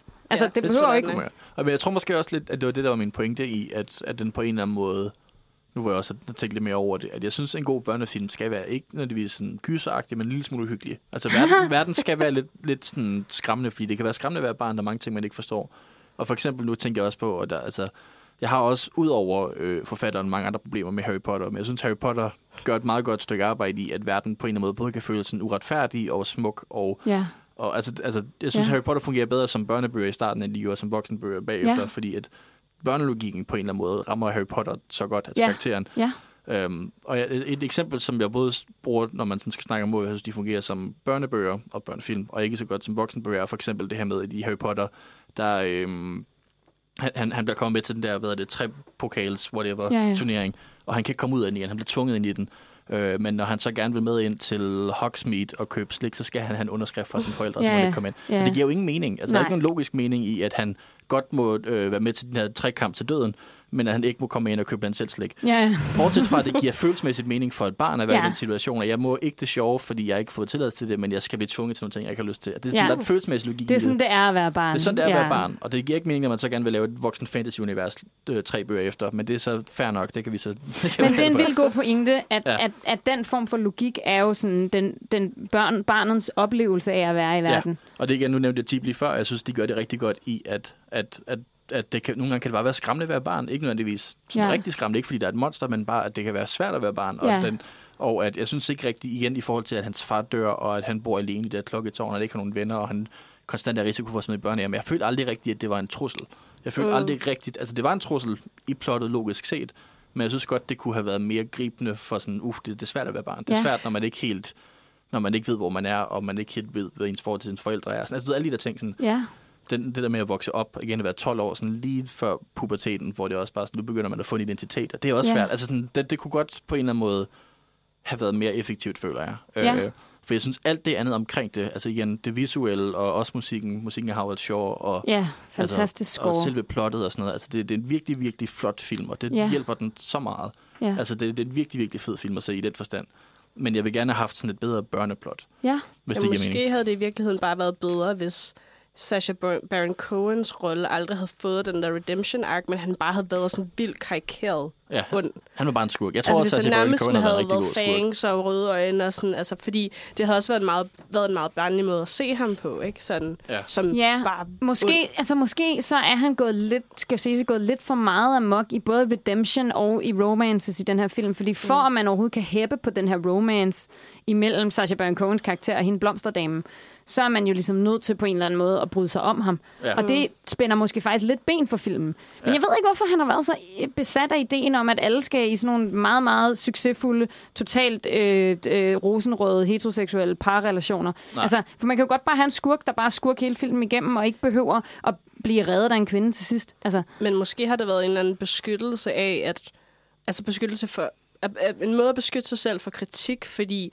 jeg kunne forestille mig, at der er nogen, der vil være sådan, Martin Scorsese har lavet en børnefilm, jeg vil aldrig lade mit barn se den film, men så bare lave den så yber, yber langt væk fra de film, Ja, han plejer at lave. For Ja. at være sådan, hey, jeg kan godt lave en børnefilm, der bare sådan, det guld og grønne skove, og alt er dejligt. jeg kan For faktisk ligesom- godt lave noget pædagogisk. Præcis, præcis. For netop at være sådan, det er overhovedet ikke noget af mine Ja. ja. andre film, men der er den jo så også blevet mudret, fordi han har gjort det så ekstremt. Eller sådan. Men det er måske faktisk sundt. Det, kan- det, altså, det kan du godt have en pointe i, det, Ja. det synes jeg giver rigtig god mening. Ja, At- at den på en eller anden måde har overkompenseret, fordi Ja. ja. normalt er så grum. Ja, og så er det blevet for, for lidt grumt, og så kan man ikke... Altså, fordi jeg, jeg som sagt elsker den her film. Jeg synes, for mig som det voksent menneske, feel good oplevelse er den fantastisk. Og jeg så ja. Den i biografen i 2011, da den, øh, da den havde premiere, og jeg så den i 3D, og det er den eneste film, jeg nogensinde har set i 3D, hvor jeg synes, det var fedt, at det var i 3D. Jeg synes, det var fantastisk. Jeg var sådan... Hele mit forhold til, hvad 3D er, ændrede sig af at se den her film.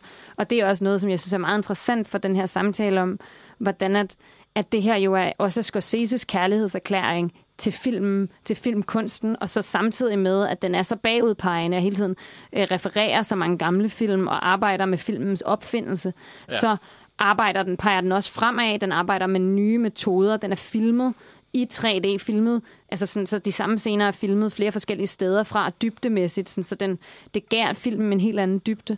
Ja. Øhm, og vi har faktisk et klip med, som vi lige kan spille, om, hvor Scorsese selv taler om...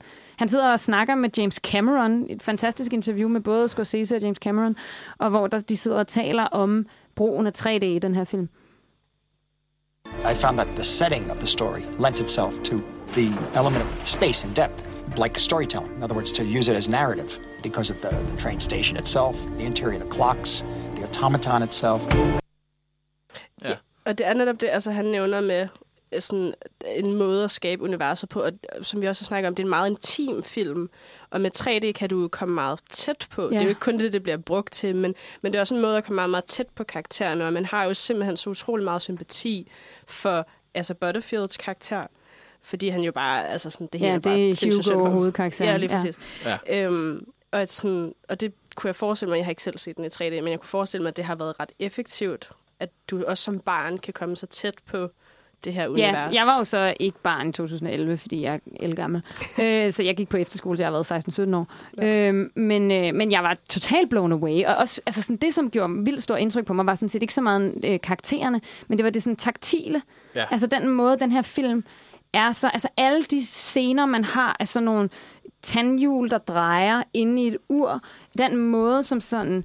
Øh, altså sættet, altså alting er, er, er bygget op som sådan fuldstændig øh, øh, magisk øh, opbygning. Altså den, den behandler jo også, altså i sin tematisk behandler den jo ideen om film som, som animation i sin sådan øh, mest bogstavelige forstand, altså sådan film som, som at sætte liv i det livløse. Så Ja. det med, altså sådan, det at et ur kan gå uden elektricitet, at det bare tigger afsted, fordi at man sætter liv i noget, altså sådan det, det er sådan, øh, hvad hedder det, øh, opfinderagtige. Øh, ham, Georges Méliès, han sidder og laver legetøj nu. Han laver sådan nogle små mus, der bevæger sig af sig selv. Altså Ja. sådan, som er dødt, og så kommer i bevægelse. Den her dukke, som de skal, som de skal tænde og sætte i gang. Og så sådan, det allerførste filmkamera, Georges Méliès byggede til sig selv, var ifølge den her historie, øh, det er ikke rigtigt, sådan var det ikke i virkeligheden, men sådan er det i den her fortælling, bygget af delene fra den her automaton-dukke, så sådan øh, det smelter ligesom sammen tematisk ideen om at have noget livløst, som man så kan bygge ved at være en dygtig tekniker. Altså sådan teknisk kan bygge i live. Ja. Det er faktisk skabt af det samme stof, som film er skabt af. Og, og det synes jeg er meget Og smukt. det er så også fordi, at det er jo så virkelig også, nu synes jeg næsten også, vi har ikke frygtet meget tid endnu, så skal runde lidt mere ud ja. ja. til, hvad han er som person, for det var også en ting, som jeg synes er vigtigt værd at snakke om. Det her med, at han, øhm, ja, altså på en eller anden måde har den her kærlighed til film, som også, altså han netop er old school, han lavede film tilbage nærmest allerede i 60'erne, lige i starten af 60'erne, og han har kørt ind til nu, og han stadig laver film. Han har en film, der kommer ud om to uger lige nu. Mm. Øh, og at han på en eller anden måde også bliver ved med at skubbe til det, fordi at du Ja. snakker om, at det, det er meget tekstil i baggrunden, og det er det også, men jeg føler også, at det var meget CGI. Ja. Altså, det er ikke, det er ikke sådan rigtig sæt, følte jeg. Nej. Det, det er svært at vurdere nogle gange, hvis det også er flot CGI, men der var meget af det, hvor jeg tænkte, det er CGI, det der. Og Jeg savnede lavet- nogle praktiske effekter. der, der var sådan- nogle, hvert fald, da de Jeg tror, der er praktiske effekter. Ja. Altså, Ja, også men- fordi de har bygget ret mange af sætsene fysisk. Jeg sad Ja. også Ja. sådan noget DVD-baggrundsmateriale. Ja, men jeg kunne faktisk godt lide, at det var CGI, også fordi at jeg, jeg synes ikke, man skal altid rynke næsen af sådan digital teknologi, og det synes jeg heller ikke, han gør på en ret fed måde, også med The Irishman, hvor han så CGI deep, øh, Ja. deepfaker, øh, de-ager, øh, alle de her klassiske skuespillere, Ja. sådan, så de kan spille yngre versioner af sig selv. Og det er jo ikke fordi, jeg synes, det så sindssygt godt ud i The Irishman. Der er også nogle problemer med, at de for eksempel, der, er- der er en meget ikonisk scene, som folk ofte joker om, føler jeg i hvert fald filmfans. Der er sådan en Robert De Niro's karakter, han er yngre, og han skal sådan sparke en mand på gaden. Og du ved, det er en de-aged Robert De Niro, Ja. ja. og man kan bare se, at det er en 80-årig mand, der står og sparker til ham. Og Ja, det, er så, ja. det er så langt væk, du kunne bare have fået en body double til at gøre det. Ja, Altså, du ja. kunne bare have fået en 40-årig mand, Ja, der ja. fanden skal gøre i den scene. Men det skulle være Robert De Niro, og det, det, det skaber nogle problemer.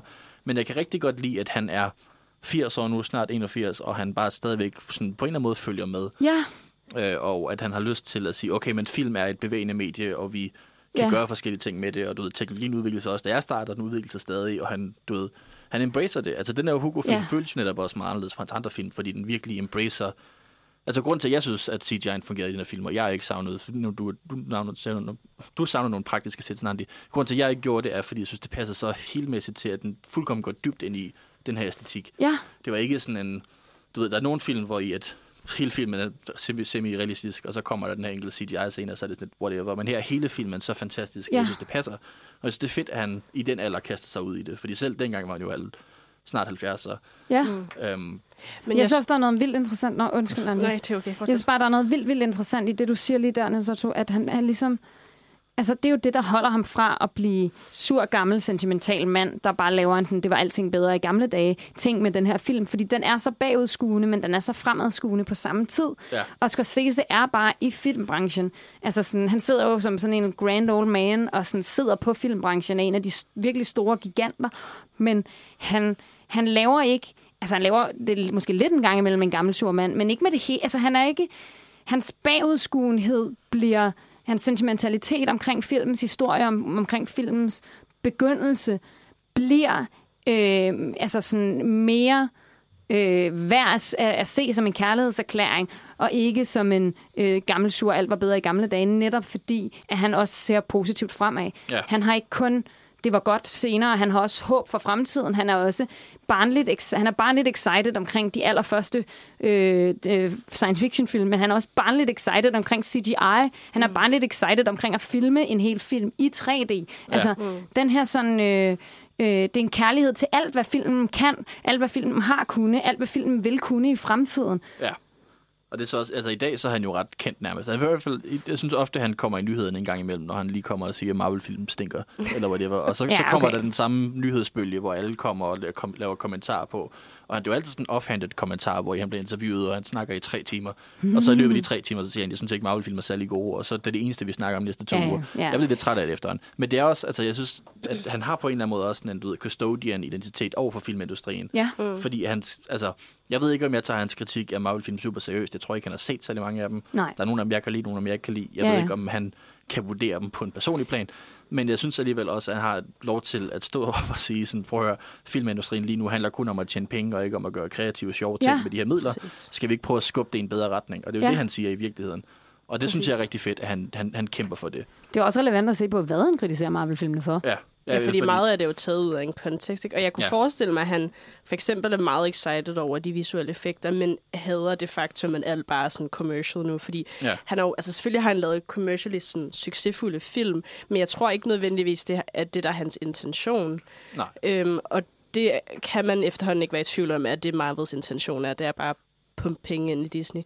Øhm, så sådan, Ja. ja. så ja, altså jeg tror heller ikke, jeg, det er helt klart taget ud af en kontekst, og jeg tror ikke, han er så pessimistisk, som folk tror. Nej.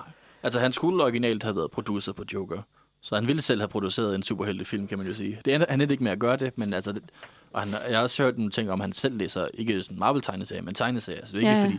Altså ja, på en eller anden måde, så, så ender det bare med at handle om Marvel på en ret kedelig måde. Det er også nemt at fortælle historien om, at stor filmmaker Martin Scorsese siger, at Marvel er lort. Ja. Altså sådan, det er, det, er også, det er også lidt dovent, ikke? Fordi Ja, det- lad os gå lidt længere ned og se på, hvad er det, Martin Scorsese kritiserer? Det bliver bare til en overskrift på et eller andet tidspunkt. Så er det det eneste, der er. Jamen, det er det. Det er jo bare clickbait, ikke? Og Altså. det, det interessante er jo, at, at han kritiserer kommercialiseringen. Altså, og netop Martin Scorsese er, er så øh, åben over for nye måder at lave film på. At jeg ikke tror, det er sådan en øv, det var alt sammen bedre i gamle dage. Nej, og i virkeligheden, det han kritiserer er jo, det alle folk er enige om. Altså, der er jo sådan en tendens til total Marvel mæthed, som de også snakkede i om i podcasten sidste uge, eller hvad hedder det, radioen sidste uge, at, at folk er bare mætte nu, fordi der er bare alt for meget, så ja. de er blevet for griske. Ja. Og, og det er vi jo enige om, fordi folk, Ja, ja. ja. altså ting, man, der måske for 10 år siden havde været sindssygt populært, Ja, ja, ja. er der ikke nogen, der gider se, fordi bare sådan, another one, altså folk kan Ja, ikke ja. orke det mere. Nej. Ja. Ja. Så han er jo helt ret i den kritik, hvis det ligesom er det, der er hans Ja. pointe. Ja. Jeg så også et interview, hvor han, han tror, han sad og snakkede med Edgar Wright for nyligt, øh, filminstruktøren Edgar Wright, som også bare snakkede om filmindustrien og sagde sådan, altså i virkeligheden, så, så er det her jo et ret spændende tidspunkt, fordi at filmindustrien kommer snart til at gendefinere sig på en eller anden måde, Ja. også i at hvad der er kommercielt viable, og hvad, der, hvad, hvad de kreative gør og sådan noget. Sådan, så de næste, altså de første 80 år, som han har været med i, har været spændende, men de næste 80 år, han ikke kommer til at se, tror han også bliver Ja. ja. god. Ved jeg, lidt sørgeligt sagt, men det, ved, sådan, det er det, han siger, Ja. ja. sådan, nu, nu er han snart ude. Men også han er, meget smukt, ikke? Fordi Ja. ja. han giver med de ord jo også lidt faklen videre. Sådan, hey, totalt. jeg har håb for, at I nok skal lave Ja. noget fedt, og det er ikke kun min generation, der kan lave noget fedt. ja. I Ja. har også potentialet, og sådan, go for it, lav lige noget fedt. sparke Disney ud. Det er super Ja, fedt. hvis vi bare kunne komme af med de der konglomerater, ville det være dejligt. Ja.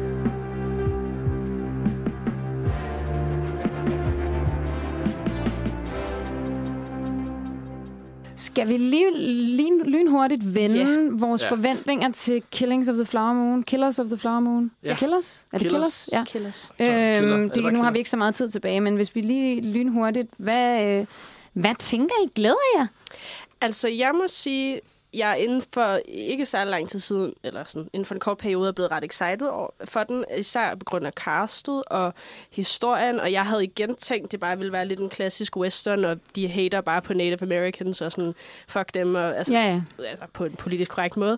Men ud fra, hvad jeg har kunne læse mig frem til, at det er noget helt andet, og faktisk bliver bolden ret lagt ret meget lagt over på deres banehalvdel i Ja. forhold til at fortælle den her historie. Det synes jeg er ret spændende. Spændende, mega spændende. Ja, så Ja. jeg håber ikke, jeg bliver skuffet. Men... Jeg tror, jeg tror også, altså de ting, jeg har hørt, den er jo kun sådan lige akkurat ved at udkomme. Altså nogle gange går den på en festival, og det var. Så jeg synes, Ja. de ting, man hører, er ret positive. Ja. Og jeg synes også, det er ret spændende, at den er baseret på en bog, som der omhandler sådan den gang, hvor at FBI blev opfundet i virkeligheden. Det var den første FBI-sag, tror jeg. Eller var det Ja, det var FBI? inden FBI hed FBI, men det Ja. var ligesom dengang J. Edgar Hoover var, var ny i, øh, i og ved at skabe ja.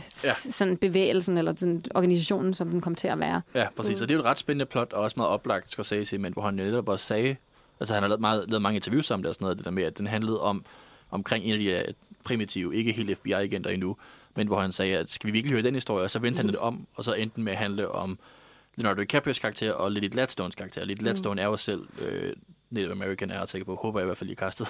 Det er hun. det er må ikke Ja. Men karakteren er i hvert fald. Um, og så, altså, du ved, at, at vi vender det til at gøre det mere personlige ting mellem mm. dem. Og så også har vi jo kritiseret lidt, hvordan han portrætterer kvinder, at nu får vi forhåbentlig en lidt mere relevant kvindelig hovedrolle. Der er rigtig mange, der har snakket om, at, at nu, nu starter hendes Oscar-kampagne og sådan nogle ting, at hun skulle være dygtig i i hvert fald.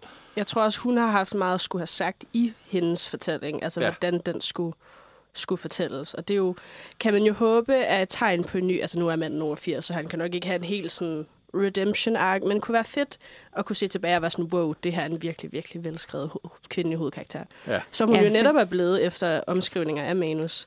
Det synes jeg er ikke, jeg har set i Scorseses film endnu, men Nej. øh, det er jeg totalt klar på. Jeg tror ikke, Ja. der har været en sådan rigtig kvindelig hovedrolle. Jo, måske Isabelle i Hugo, men Ja. ellers så sådan... Men, ja, men mange okay. af hans film handler jo netop også bare om maskulinitet på en eller anden måde. Så jeg kan godt forstå, hvordan det er sket, men han kunne godt have gjort det lidt mere Ja, det er sådan set ikke... Altså, det er, det er jo bare, fordi han ikke er interesseret i det. Det er jo ikke, fordi han har forsøgt og fejlet. Han Nej, har bare ikke han gjort er bare, det. Han Ja. sådan, ja. Han har været sådan, jeg er interesseret i, hvordan, i the male experience, i hvordan det er at, at forsøge at være, være mand i verden, som er sådan, ja, sådan en kamp med maskulinitet, ikke? Præcis. Hvad med dig, Sofie? Glæder du dig til den?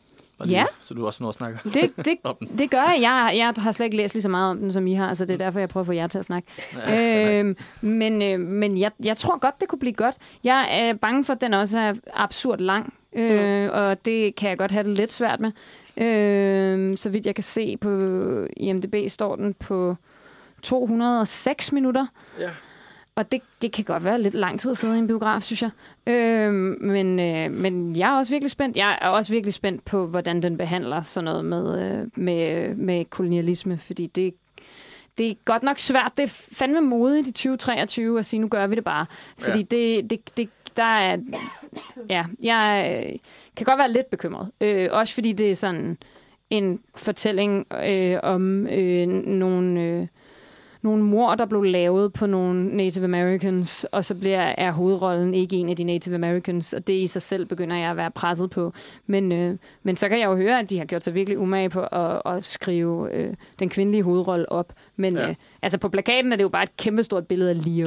altså det, er det er jo bare Leonardo DiCaprios ansigt pustet helt op, og så er der et lille bitte billede, hvor man kan se Lily Gladstones karakter. Men jeg ved heller ikke helt, hvad der sker for marketing, for jeg synes virkelig, der har været nogle... Altså ikke sådan en dårlig trailer, hvor jeg ikke glæder mig til filmen, men bare sådan, hvorfor har I klippet den sådan der trailer? Ja. Og plakater, som også bare sådan, skulle det Ja. ikke være en bedre plakat? Mm. Ja. Og den synes jeg også bare, den, den føles på en eller anden måde, til en, som om den er lavet til en dårligere film. Hvad jeg Men der har, der har været mange forskellige. Jeg tror netop, der har været kritik, og så er de været sådan, okay, vi laver den lige om at lave dem. For der var en, hvor hans øh, navn også var meget større, men nu er der så en, som er deres primære, hvor alle navne er lige store, og alle ansigter er lige store. Så jeg tror, de har været sådan, vi skal måske lige... Altså den, der er på Wikipedia, der er, han, der er det Ja, bare Leo. I know, I know. Det er bare... Men, øhm, men ja, tiden er også ved at løbe fra os. Eller den er vist løbet fra os, tror jeg. Ja. Men øhm, Men, Men altså, jeg tror, jeg, jeg skal i hvert fald se den, og, og måske skal jeg også se den i biografen. Det kommer lige an på, om jeg kan overskue så lang tid i biografen. Ja, vi kommer i hvert fald til at anmelde den for Nosferatu, er jeg ret sikker på. Ja, helt det- jamen det gør vi. Det gør vi. Det er der allerede nogen, der har fået, øh, meldt sig på, ja. fået meldt sig på. Ja, der var der vist var kamp om den. ja, præcis. Der der, var der var, gerne øh, der var tre-fire forskellige mennesker, der skulle trækkes lod imellem. Øh, så den, øh, den er totalt øh, øh, liked. Mm. Øh, og så må vi se, ja. Altså, øh, det jeg håber, det er, at den består en, øh, en Native American version af The Bechdel Test. Ja. Ja. Det er, at den, øh, den har en scene, hvor at der er to mennesker, som er Native American, som taler om noget andet end en person, der ikke er Native American. Mm. Det er min, øh, det, er- det er min øh, sådan rating nu på, Sætter at hvis højt. den gør det, så Han er øh, amerikansk film. det er øh, det meget, er- meget høj standard. Men jeg føler bare, en film, der netop handler om Ja. Nej, det, skal det, den ja, handler om, også så føler jeg, at den skal det, og ellers så, så bliver jeg ked af det. Det. Men det jeg er er spændt på den. Men jeg, skal vi runde af? Det synes jeg. Det er synes ikke, jeg. vi er ikke noget tid længere. Nope. Men, øh, Øh, men ja, tak for i dag. Ja, tak for i Øh, dag. Mega øh, hyggeligt at snakke lidt mere om Scorsese. Ja, Vi kan øh, anbefale mange af de film, vi har talt om. Hvis I øh, synes, det bliver lidt for mandet, så er Hugo måske det bedste bud. Øh, der er kvinder med der. De Mhm. er, næ- er næsten alle sammen forelskede i en mand. De er alle sammen forelskede i en mand. og i hvert fald er der også børn, så det er ikke kun toxic masculinity. Ja, det er rigtigt. Det er, altså, det, det er rigtigt. Der, øh, næsten alle mændene er også forelskede i en mand. Ej, der er ham den søde, øh, hvad hedder det, Sauron, øh, Christopher Lee. yes. Ja. Rigtig, rigtig sød boghandler. Se Ja. den for ham. Se den for for ham. Christopher Lee Ja. og hans sådan, stemme. Oh my god. Ja, tak for i dag. Tak Tak for i det. dag.